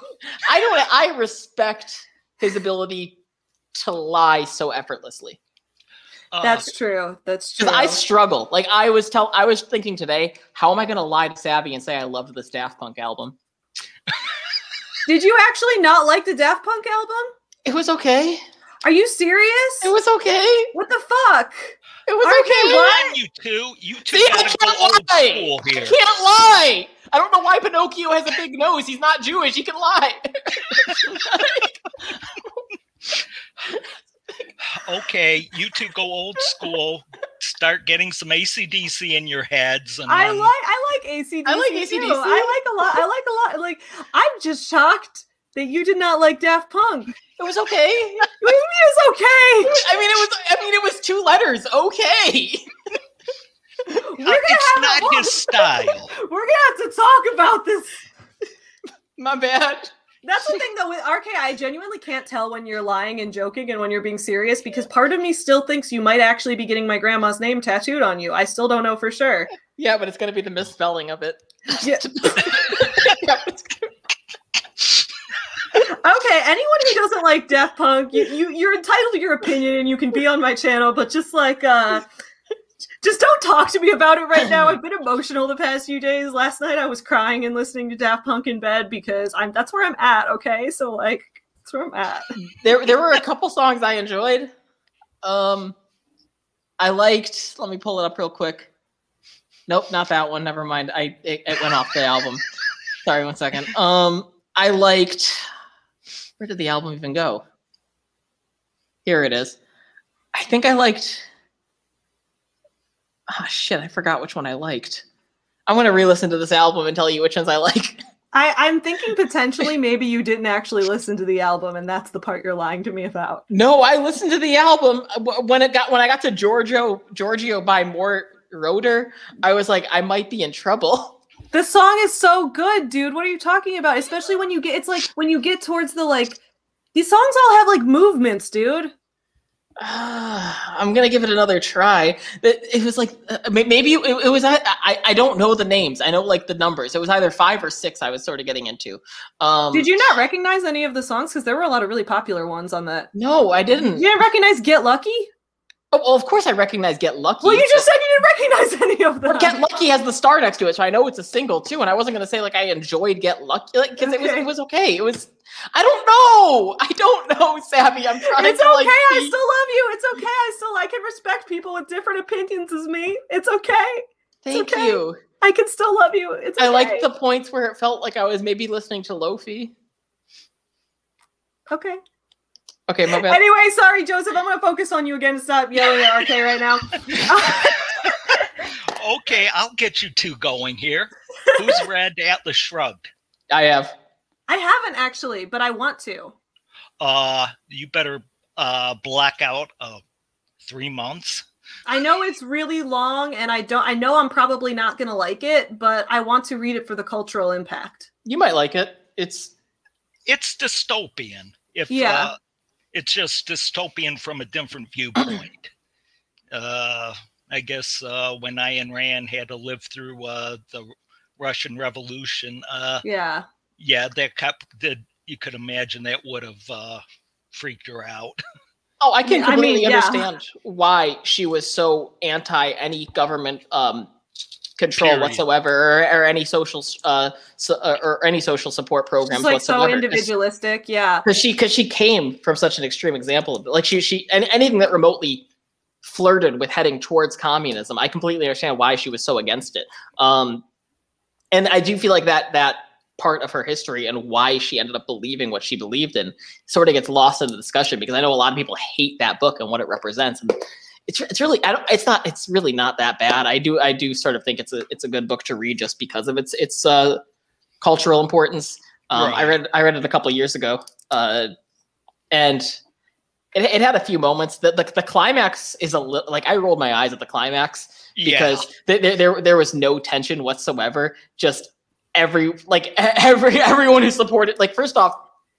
I mean, whatever. It's a spoiler, but I, it's also been out for a very long time, so I don't feel guilty about it. First off, the entire country crumbles because the government makes it so like everyone can it, it, it basically like everyone should be able to live with absolutely no skill. They should be able to live a comfortable life and not actually have to work whatsoever. And um, the brother of uh, oh, shit, I'm blanking on his name right now. But there, there's two main characters. Yeah, Uh, I, j- it's been 20 years since I've read it, so I can't. I mean, uh, but it. Uh, yes, avoid the 70 page long speech. Oh, I'll probably skip that. I always hate like I feel like that's a thing where like there will in a lot of books there'll be a section where the author just goes off and it's like here's like 70 pages where we're just going to describe this thing or where we're just going to insert this thing. I'm like, mm-mm, I'm not doing that. I'm not doing that. I mean, I skimmed over that, but it was like, uh, it's like, come on, let's get up to blowing the last bridge up uh, up that's crossing the Mississippi River. All right. and, there, and there's like this th- th- there's this uh what's it called like henry rearden is one of the main characters and he's just invented this like incredible steel that he refuses to let anyone copy because it's his product Right. and and and his brother is his family wants him to give his brother a job because his brother's kind of a loser who's just suppo- who who who it, it, it's so uncomfortable like there's so many times where his brother is supporting the left like what you would identify as the Yeah. left and Well, um Queen of Spade here is exactly what I'm talking about. Chapter five of 1984. Yeah, like when I like I don't I read 1984 forever ago. I don't even remember what that, but I remember there was that that chapter where it was like, it was just like the this the speech or the was it the broadcast? It was just like, I'm like, please stop, get back to the story. Yes. it was kind of funny because you can see sort of things that uh, like it, it was hilarious when his brother was like i'm embarrassed to be your brother in my social circles because it's so clear that you're a capitalist who doesn't care about humans. Oh yeah? Well i donate a lot of money to your circles. And it's like oh well yeah. And you don't want to tell anyone that i don't that i donate money to you well it's not their business oh i see like there's just so many of these awkward conversations Yeah. being like if you want the government to help you you're a lazy piece of shit and you don't get to like pretend to have the moral high ground with me when you talk to me when you're using my money it it, it makes caricature arguments Right. Yeah, I'm seeing a lot of people or a few people in the chat are talking about how it might it seems like a hard book to read because a lot of the it's influenced a lot of the policies that we still have in place today. Plus, it is dated when you're talking about railroads. For That- uh, that's true. but this know. was like a futuristic railroad too like it was incredibly efficient the speeds that they could get to are, are, are like I, I, it's more sophisticated than our current rail system right. Oh yeah, definitely. Yeah, so that's interesting. I mean, I might I might read it at some point. Um, I think I will because I used to be a very not I won't say I was a full anarchist. I was like kind of an anarchist back in the day, but I was like because I I at the time I thought that like I know that right now there's a lot of there's an interesting like there's like a socialism anarchism anarchy like uh sect right now which is interesting because when I was interested in anarchy like Ayn Rand was someone that people who were anarchists liked because she was against government intervention whatsoever but now there's like an interesting like socialist anarchist thing which is more about like I don't know communes without full communism and things like that. And it's it's interesting to just think about and see how it's changed. And i'm definitely i'm not an anarchist anymore but i think it's interesting to uh it'll be interesting to read the book no like just i don't know i'm I, i'd be interested yeah i'm glad that everyone agrees that you know, chapter 5 of 1984 was awful i'm glad we can all uh, agree oh i didn't realize apparently the gender and sexual politics in the book is also terrible Yeah. I don't. I mean, I don't know what happened because I haven't read it yet. But that's interesting. Uh, Well, you have to remember it was a even when she wrote it in the 40s and 50s, it was a totally male-dominated society, and yeah. So did she envision the future as still like a male-dominated world? well, at this time, yeah. Oh, okay. Yeah, I think that would probably annoy me too because I'd be reading it and I'm like, this is supposed to be the future. Except still got men doing everything. is, Yeah. well, oh, uh, and for uh, your anarchists, the ones on the left and on the right, Yeah. on- if you look at uh, my little circle, there's they're about at the bottom. You know, Yeah. one's just a smidge to the left, the others are just a smidge to the right, because they go for full circle when you think about it. They don't. They just don't quite meet.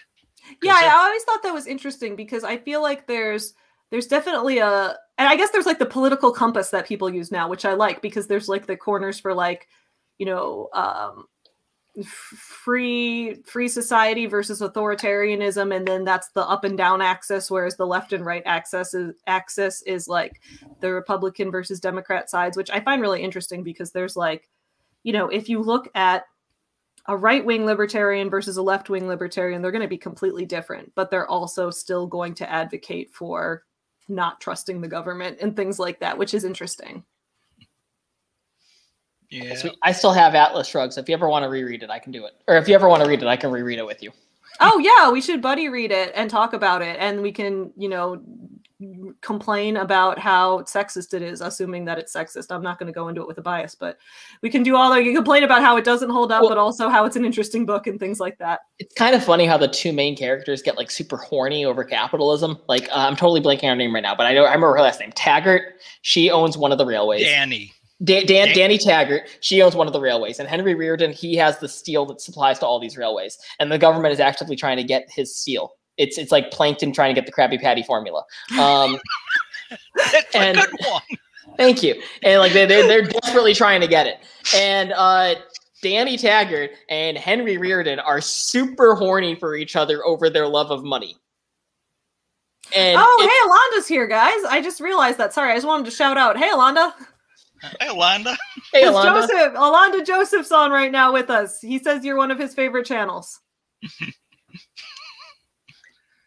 Um, so it, it's a, it's a. I mean, I don't want to say I recommend it because the opportunity cost of how many hours it takes to read, like there probably are other things that you could do, but Watch the grass grow or the snow fall.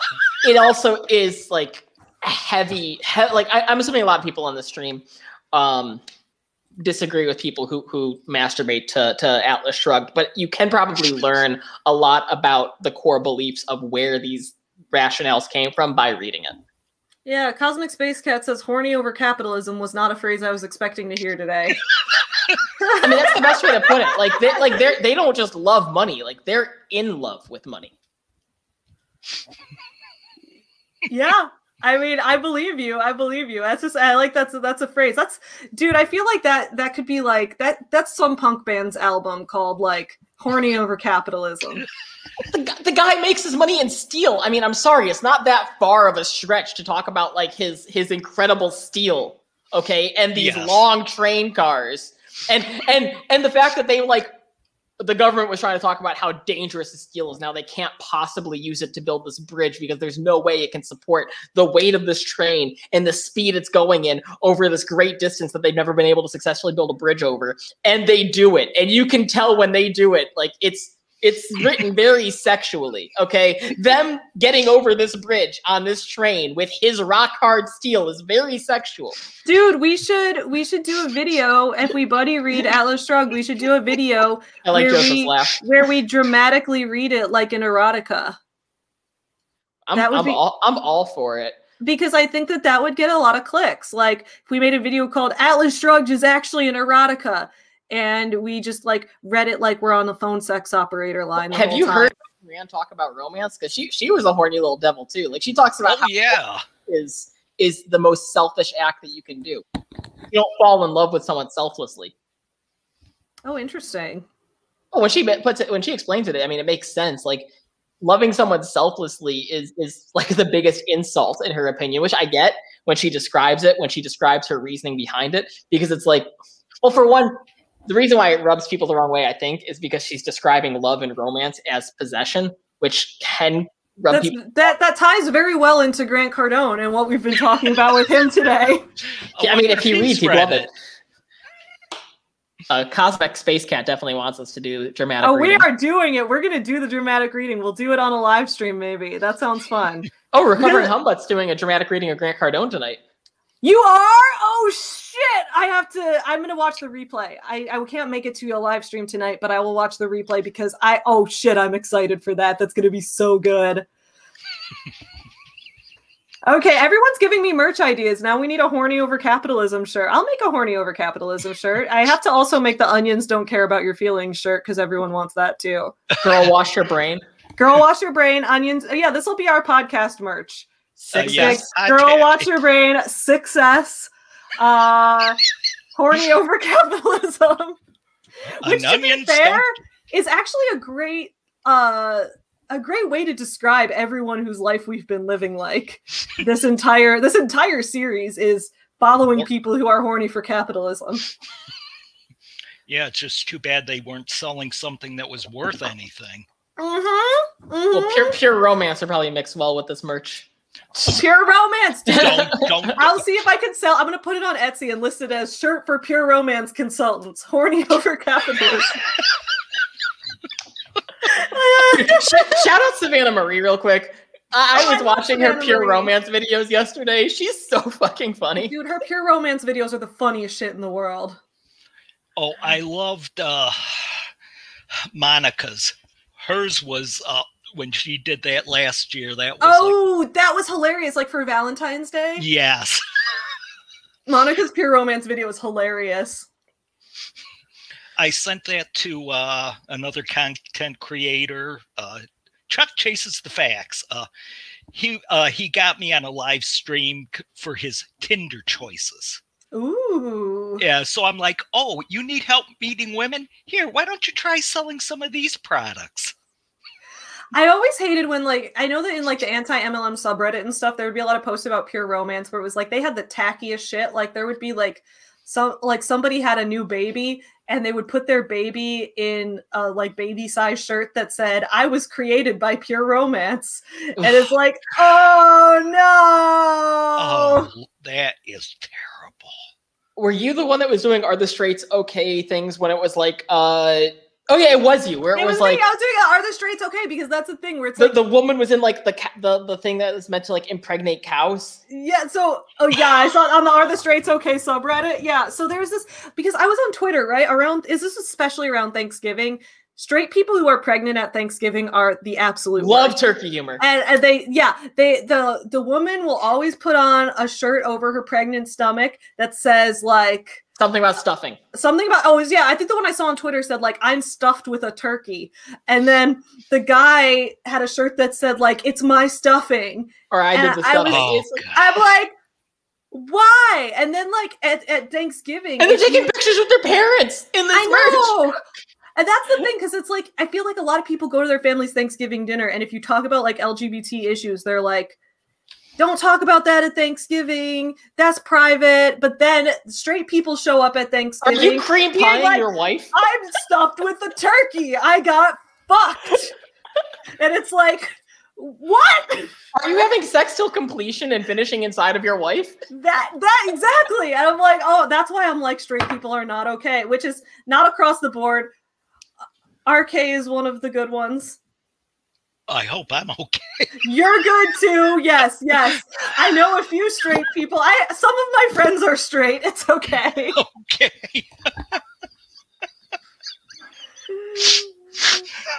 This is okay. Eva says I was due on Thanksgiving with my firstborn and refused turkey references. She held out till December. See, that's why Eva's the best. That's why Eva's the MVP here because Yes. Yes. Yeah, that's Well, I what don't think Leah we can Straight says. I never did this, but I'm not straight. Yeah, exclusively straight people do this. I'm pretty sure. I've never seen. I've never seen someone not straight do this. When- Oops. Yeah.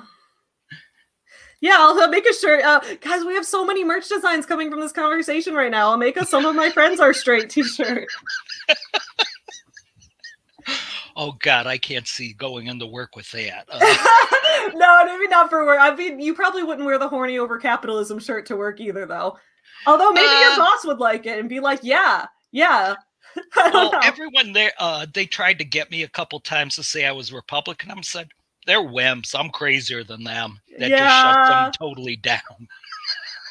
yeah. Which actually I am, because but we won't. Yeah. Uh, then again, uh, I'm the one who uh, has listened to Ben Carson, not Carson, Shapiro's radio show when it was at. He would be on the air in Detroit from 10 p.m. to I think 12 a.m. My lunch break at the time was at 10 p.m. So yeah. I'd go to the car and listen to him. I've listened to some of his stuff before. I mean, mostly for videos. And I'm going to read his book for a, a book review video. Um, and he's he, he- it's one of those things where it's like you know a stopped clock is right twice a day. Sometimes he says something and I'm like that's true, but other times I'm like what you said what you said what did you just say to me? Yes, Who- he who are goes way about? into Ben too much Shapiro. into social. Oh. Yeah, he cares too much about like hating the lesbians. There's too many lesbians in Christmas movie, and it's like Ben, stop. There's literally one lesbian Christmas movie. Calm Uh, down. I don't really watch too much TV anymore. Yeah. But uh, the Hallmark movies, I don't think I've ever seen one that's had lesbians or Right, there's there was like a big one that came out last year called Happiest Season. And I think it was on Hulu that it came out. And okay. yeah, I thought it was a pretty good movie. Ben Shapiro hated it because he doesn't want lesbians in Christmas movies, even though he's Jewish and doesn't even celebrate Christmas. And I'm like, Ben, calm down, dude. None of this matters. Now, if it was a Hanukkah movie, maybe I could see that. Maybe he whatever. maybe he could even have an opinion on that, but like still it would be like, what's wrong with the lesbian Hanukkah movie? My best friend is a Jewish lesbian. He hasn't said shit about Eight Crazy Nights, which is one of our only movies. Right? And far more offensive than just about anything you can think of. Apparently, okay, I need to pull up Mo- Monica Valencia's post here that says I this was one of the are the straights okay things. She said I saw a post that said we tested positive and not for COVID as a pregnancy announcement. Unfortunately, that one's probably good for this day and age, but Uh I feel like that's uh uh that's just cringe. It's yeah, cringe. it is. It's cringe, y'all. It is like cringe. if someone announces their pregnancy i will congratulate you and i will be looking forward to you know your life as a parent but if you announce it by saying i tested positive and not for covid i'm gonna be like oh did you have to say it that way Also, who made that merch? Like, that's welcoming some weird energy into your life. and tell ben lesbians don't care about your feelings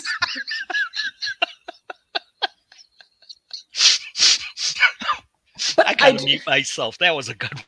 but I do agree with ultimately what you said, Savvy. too. So, I mean, he's gonna get, he's gonna be right sometimes, just oh by yeah he said a few just things that like, statistically true. speaking. He Yeah. speaks constantly. He never shuts up. If you never shut up and you're always wrong, you're a statistical anomaly, and you actually deserve more respect. exactly yeah if he yeah he he if he talks that much it's it's pro- there's the probability is there statistically likely he will say something true in the mix Now he might contradict it two seconds later, Oh, but it doesn't and change he- the fact that he said something true. Exactly. um yeah, so Joseph, uh, you know, you've been you've been around on YouTube for a little while, especially like watching a lot of anti-MLM videos and stuff like that that I've seen. Um I guess I'm just interested in like you know, because this is kind of my first time talking to you out loud, and I've seen you in the comment sections a lot and things like that. So it's really cool to kind of get to meet you one on one.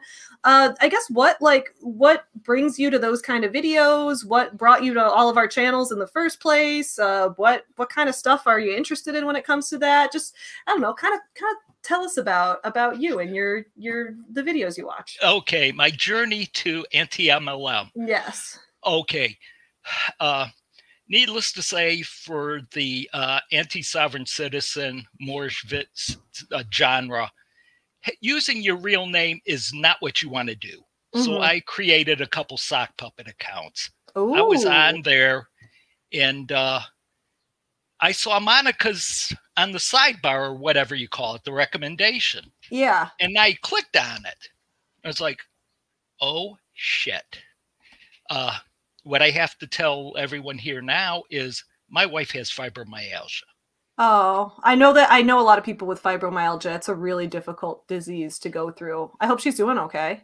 Uh, not really. Oh, but sorry. that's not what uh, got me onto it. It's when I first heard her, it was one of her first videos, and I was like, I had, I mean, obviously I'd heard of Amway and Yeah. Avon, but I never had thought that. And I'm like, the people in her support group could fall for this because I have went to those meetings and heard about the struggles they're going through, having to go through onto, you know, someone who was a office person, and then all of a sudden they're going on to uh, Social Security disability. Mhm. You I could see someone some of them falling for this just the same way they could fall for one of the sovereign citizen scams when they say, "Oh, you don't have to pay your bills; you can pull money from your uh, government account." Yeah. yeah, that's a load of shit. right. So that's what I'm like. I started watching her stuff on that sub channel, and I'm like, no, uh, I made a comment to her, and then I'm like, no, I do not want. I if I'm going to do this, I'm going to do it on my main channel because I don't want someone to put up there. Who is Gordon Call and why does he have a bay a- after his name? Yeah. uh, for those who don't know who Cor- Gordon Kahl was, uh, probably anti-Semitic, anti-tax protester, killed three uh, U.S. Marshals in Oh uh, wow. uh, North Dakota in 1983. There was a nationwide manhunt on him. He killed the fourth one uh, when he was uh, captured and killed in uh, Arkansas. So oh wow. the people who know the names would know that I'm doing complete takeoff on that. But if you were just uh, to do a Google search, like who's Gordon Kahl, it's like this Yeah. guy's right. So you don't want to like be associated with that, like yeah, beyond like the the sock puppet parody and that kind of thing. Yeah, Mhm. and that's why uh, my name on some of my uh, uh, parody videos is uh, Gordon Call. Okay, that's interesting. I didn't even know that. That's interesting. Okay. Yeah, uh, your mom might remember that from uh, you know the nightly news back then. Yeah. Oh, and she's a nice looking lady. It's too bad we're both married. Oh, My mom? yeah. I'll let her know. I think my mom's my mom is beautiful. I yeah. Yes, I and uh that's why I got into this, not to uh like when uh Monica was doing her yoga workout video or something, I'm just looking at it to one supporter, and then I'm like, I hope she doesn't think that I'm gonna be, you know, the creepy I'm not that creepy uncle. Right. but you are you're you are an uncle, but you're not a creepy uncle. Exactly. Right. Uh, and uh, just to let you know, my wife's sister, Adrian's uh, mother, you know, yeah. I don't know if you saw the video where she I tried showing her opening it. The I don't. I saw. I saw your video where you were opening the book because I remember I. You, I signed the book to your niece and I addressed Yeah. it to her. Yeah, and I saw your video opening it. I don't think I saw the video with your niece though. Yeah, well, uh, I don't feel uncomfortable showing her face because she had a mask on and the whole shot. So Okay, I'll check it out then. That's awesome. yeah, and I honestly don't know if she liked it or not because I haven't heard. Because I don't know. Well, hope I hope she did. If she didn't, that's fine too. Well, I would. Uh, this is where you making a connection is that no matter what, since she was born, I always got her something from me to her. Yeah, I love It- that. And uh it was like you know getting too old she's getting too old for the stuffed toys that's why i didn't Yeah. buy a plushie for you from you sorry Yeah, that makes sense. so i'm like you know i'm racking my brains and i'm like well you said you've got a new book coming out okay well and then that's i think when i asked you do you think this would be a good age for it and I'm like okay and i liked it my I'm wife glad you liked it. I'm glad you guys liked it. Yeah. So we'll hope the uh, audience really enjoys it, and maybe I'll, for her birthday I'll get another one. I don't know. We'll see. I hope so. Yeah. I, I hope to have a niece or nephew someday. I think I would be a cool real life aunt. I'm But just you call yourself your gay aunt from the 80s, so I am. I also I also I'm not an aunt. I also wasn't born until 1992, so it's all just an act. all just like it's like Grant Cardone being a successful salesman. exactly. It all comes full circle. He just yes, saved it enough time. And I was surprised he actually made a comment on your video yesterday. It wasn't Oh, it really wasn't him. him. We both got fooled for a second. We were Oh, like, "Is that really Grant Cardone?" And we looked. We clicked on his page to be like, "Is this really Grant Cardone?" No, it's somebody who made a fake account under his name. Oh, okay, cool. Yeah, man, I was I was like, "Oh, we should bring him on for an interview." I'm like, mm, that I don't. I'm, but I was also like, "This is probably not really him." right. People make fake accounts all the time, and I'm like, "Yeah, this is fake Grant Cardone." It- But a bunch it of people commented on our video yesterday going on these like forex and cryptocurrency things, and I'm like, are these spam bots or are these people trying actually interested in cryptocurrency? Like, I don't know what's going on here. Either way, I was like, uh, Forget cryptocurrency. Get real gold.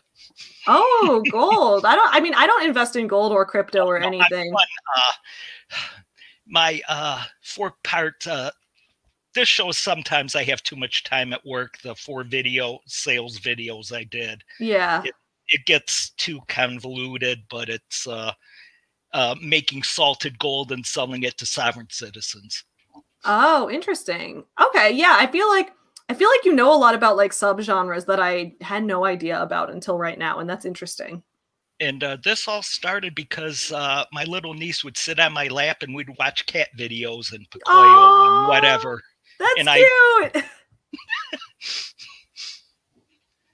Yeah, that was the one advantage of the shift I worked is sometimes I could actually get to spend time with her while her mom was at work. So That's fantastic. You sound like an awesome uncle. I feel like your niece is lucky to have you in her life. oh, thank you. Very. Yeah, absolutely.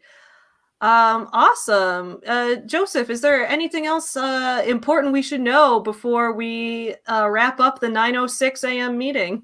Nope. Uh, it's just I was trying to get on, and I'm sorry that didn't work out. I was trying to, you know, you know how that can work sometimes, technical issues. Oh well, it's totally fine now. We could hear you perfectly and everything, so everything worked out just fine. Okay, so well, everyone have a good weekend. While I, I'm gonna miss your live stream uh, or your premiere today. I gotta go shopping. You know Understandable. Yeah. you you know how Michigan has the bottle return law. We got to return all our bottles and cans. I didn't know that. No.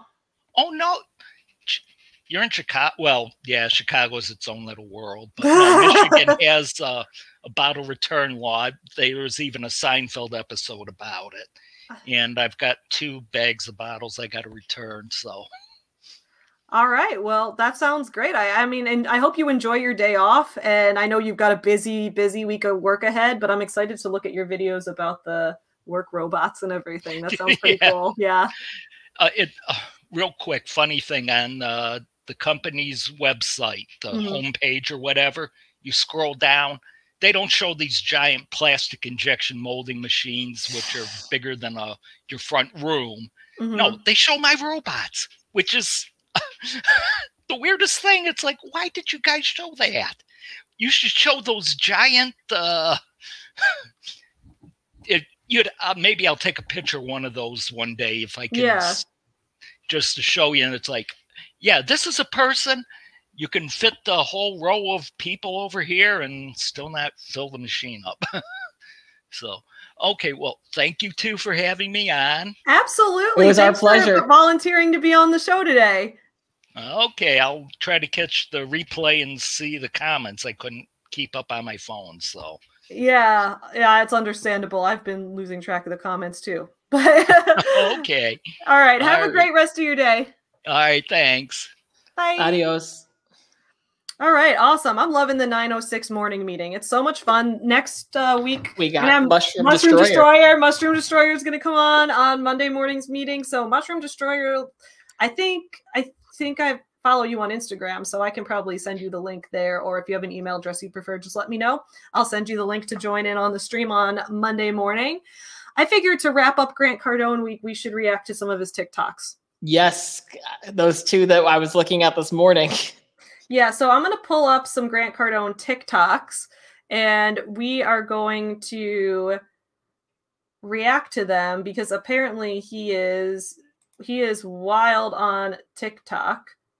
So, let's let's do it guys. Let's do it. I'm going to share screen, share audio. This video is called Bidness. Let's do it. We're going to watch Bidness. Oh, the most recent one. Beautiful. This one is so cringy. Let's go. You guys want to do business with me?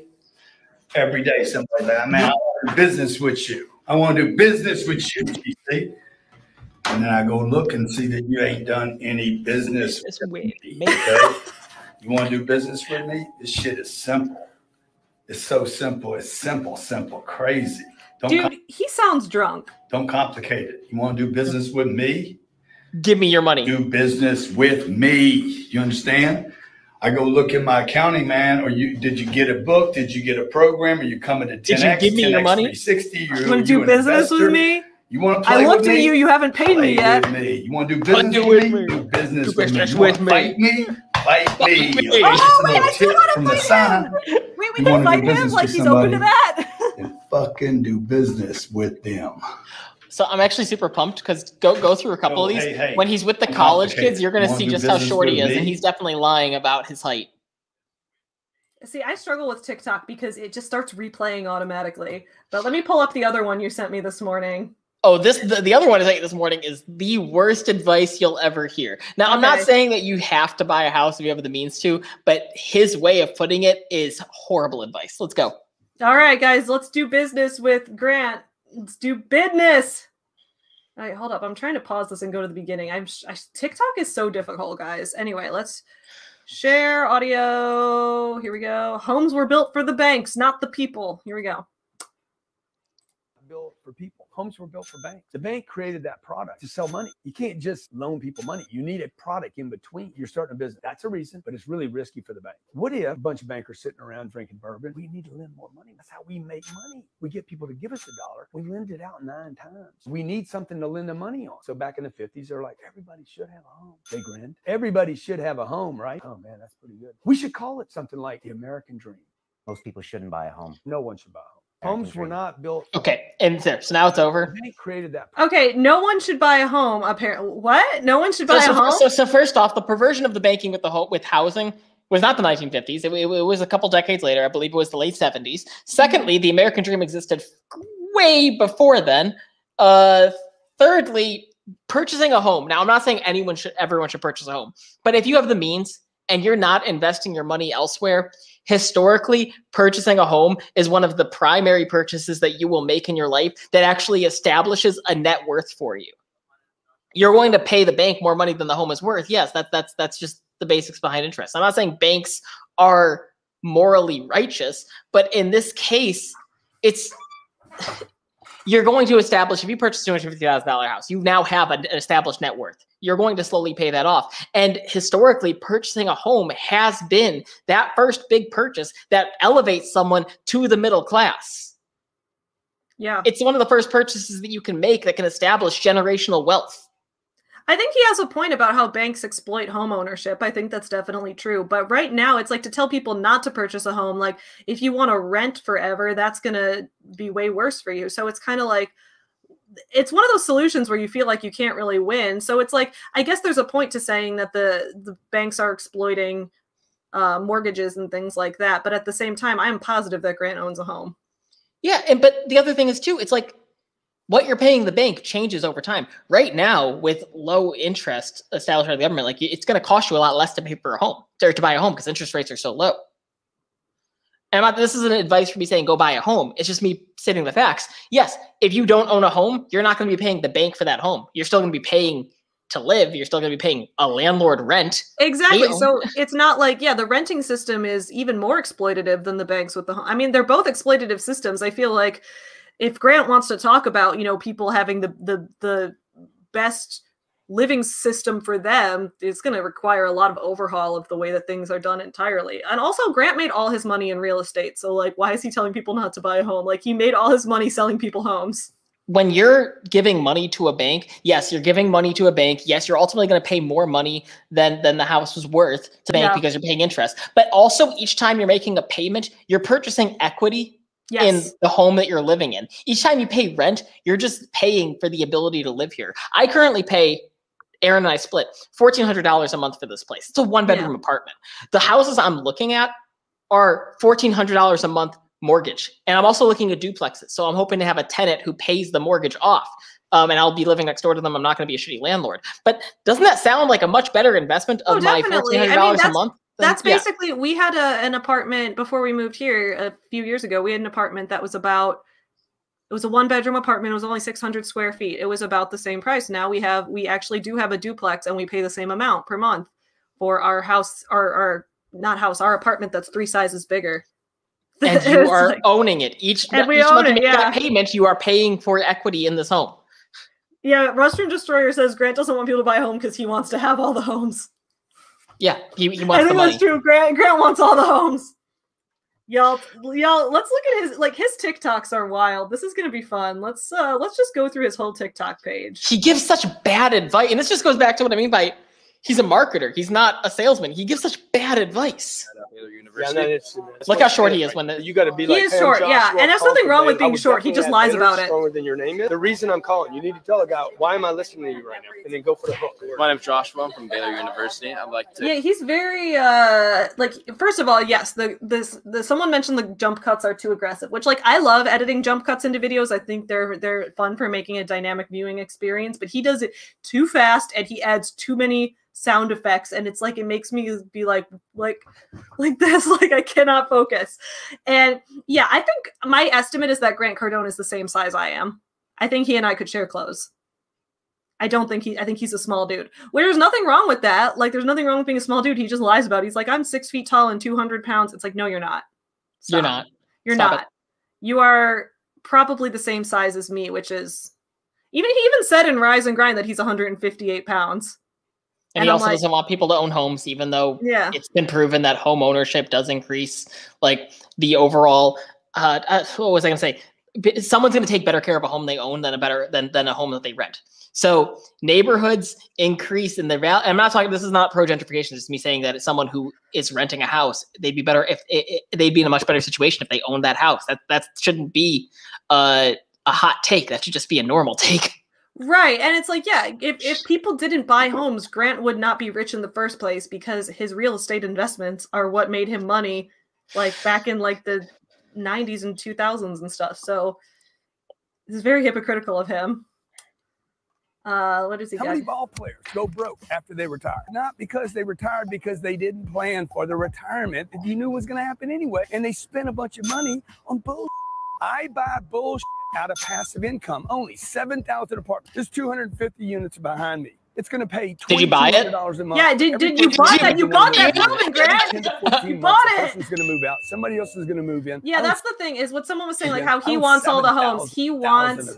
If there's he doesn't flow- want people to own homes because he wants them to rent his buildings because he's a shitty landlord. Exactly. Grant Cardone is probably the worst landlord in existence. Look, don't buy a home. Pay me two thousand dollars a month. That's gonna get you so much further in life than buying a home. Because I'll get rich, and you can feel good about knowing that I got rich. Oh, so here he's talking to more college kids and Oh, this is the video where I think you'll see how short. Yeah, look at the, look at the college gets towering over. and him. guys, there's like we said, we don't. I don't mind anyone being short. The problem is when people lie about it. Like, like Ben Shapiro has a complex about like classically Abby is three inches taller than Ben Shapiro is. They don't have like any photos together, even though they're siblings. And it's like, you know that like Ben complains about being short and like Grant complain like it's. I think it's a thing where like a lot of guys feel like no one's gonna respect them if they're short, so they need to lie about their height. But that's really stupid. Like. I don't care what height you are, just be a good person. yeah, and no I'm one can control that. lied. Do you think he's a good landlord? Grant, no. Yeah, I feel like he's. I feel like he's the worst landlord too. He openly tells people to exploit things all the time. Like he's like, you want to exploit this, you want to exploit this for profit, exploit this for profit. Like literally, he is someone who cares exclusively about making money at the end of the day. He doesn't care about anything else. And so yeah, dude, he definitely he's definitely the, like the worst landlord. He has little man. The energy makes sense.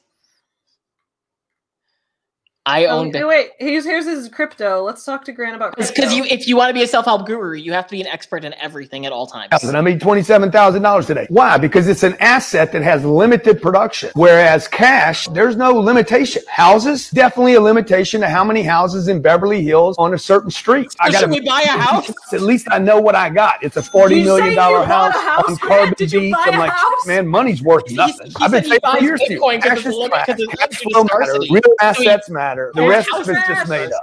I own some Bitcoin. I keep he says cash is trash, guys. Look, I own Bitcoin because it's limited. I own houses because it's limited. That's why I'm making money. But you should not buy a house. You should rent from me. Cash is trash. Fuck Rent this guy. apartments and buy Bitcoin. Good lord, Grant. He's nuts, dude. Oh my god. If you active, I can see the value in entertainment, and that's it. If you listen to this man for advice, I'm sorry for talking over it, but that was just such a cringe fest. If you listen to this man for advice, stop. Stop right now. Yes. Exactly. Exactly. Um, so we're about two hours into this stream, so we are going to talk about what we're going to take from this week and what we're going to go into next week with, and then I'm going to start making the thumbnails for next week's streams. So I'll take a Ca- new selfie cash is trash and horny for capitalism. I gotta start making some merch for this uh this show. Uh I have been behind on making merch. Maybe I should make a Teespring store or something because I use Big Cartel right now and it's like I have a free account so it limits the number of products I can list. So I don't know. I'll figure it out. Anyway, If what do you feel a like? private label? I do use Printful. I connect Printful to my Big Cartel store. Oh, perfect. Yeah. Um, So what what what's the things from this week that it's really important that we take into next week? Nine nine nine oh six meeting. I know six meetings. That's it. That, yeah. That's it. That's it. Writing down my goals in the morning is uh, more like writing down my to-do list in the morning is helpful. So I might I might keep doing that, but I don't know if I'll do it every day.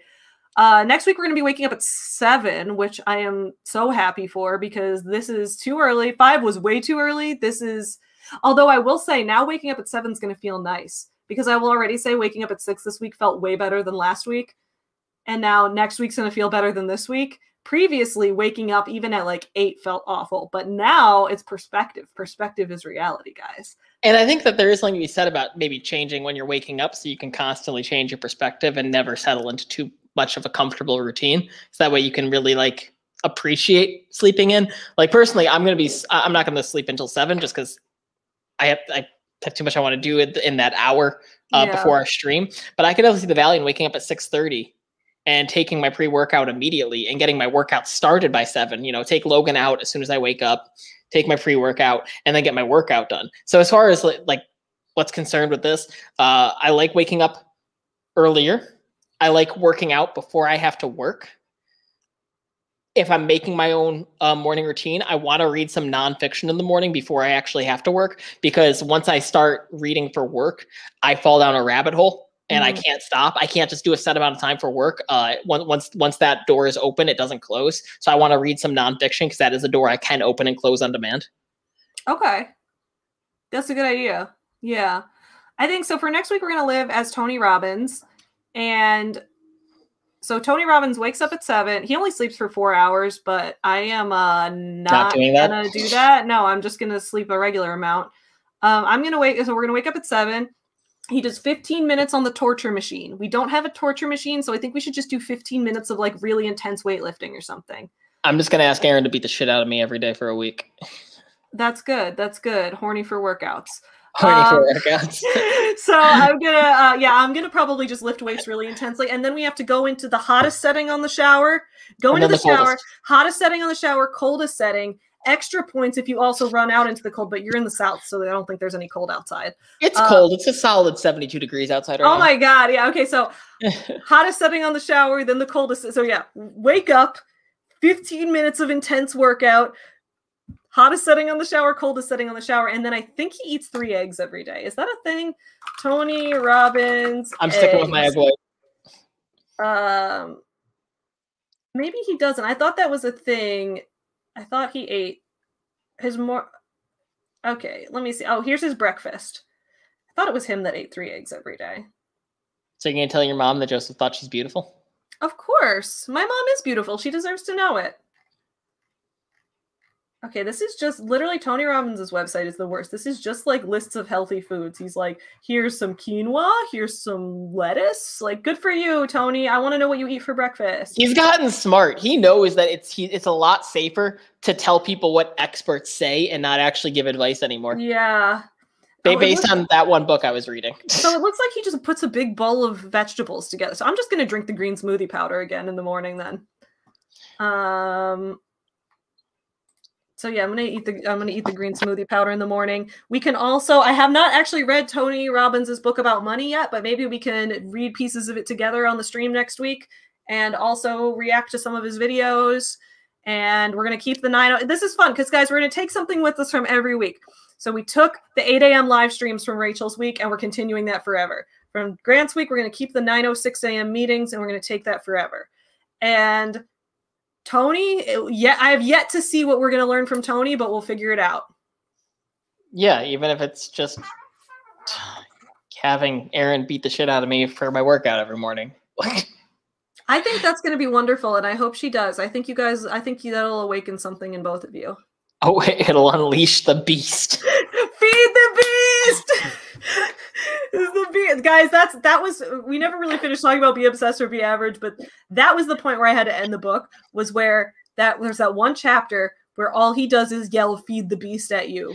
Like he'll he's had like a couple sentences in between. He'd be like, you need to feed the beast and then and i'm sure that this is why his book is four hours longer than the other one on audiobook despite being the same page count because he has this chapter where i'm like i'm sure in the book it doesn't just have feed the beast in all caps a million times but it You never like know. he'll go on a rant and then he'll be like you gotta feed the beast. Don't forget to feed the beast. So guys that's what i have to tell you for today.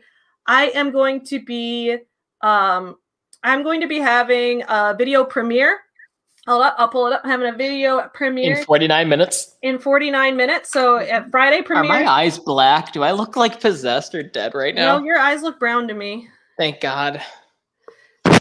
So here is my morning, my Friday premiere is going to be. It's my first YouTuber apology. Grant Cardone's also in it. It's great. So set a reminder right here. It starts in 48 minutes. Come join me there.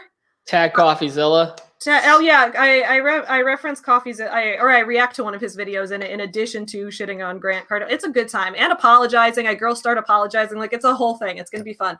Anyway, so I'm doing that uh, next week. I think I'm gonna be re- uh, reviewing Ponzinomics with the Antibot. We recorded our discussion yesterday, but I am not ready to review it yet because there's just so much information. So I'm still I have to reread parts and everything. Anyway, thank you all for being here. Thank you for a great week with Grant Cardone. I'll see you in 47 minutes at the morning premiere. In the meantime, don't forget to feed the beast and have an excellent Friday. Bye, everyone.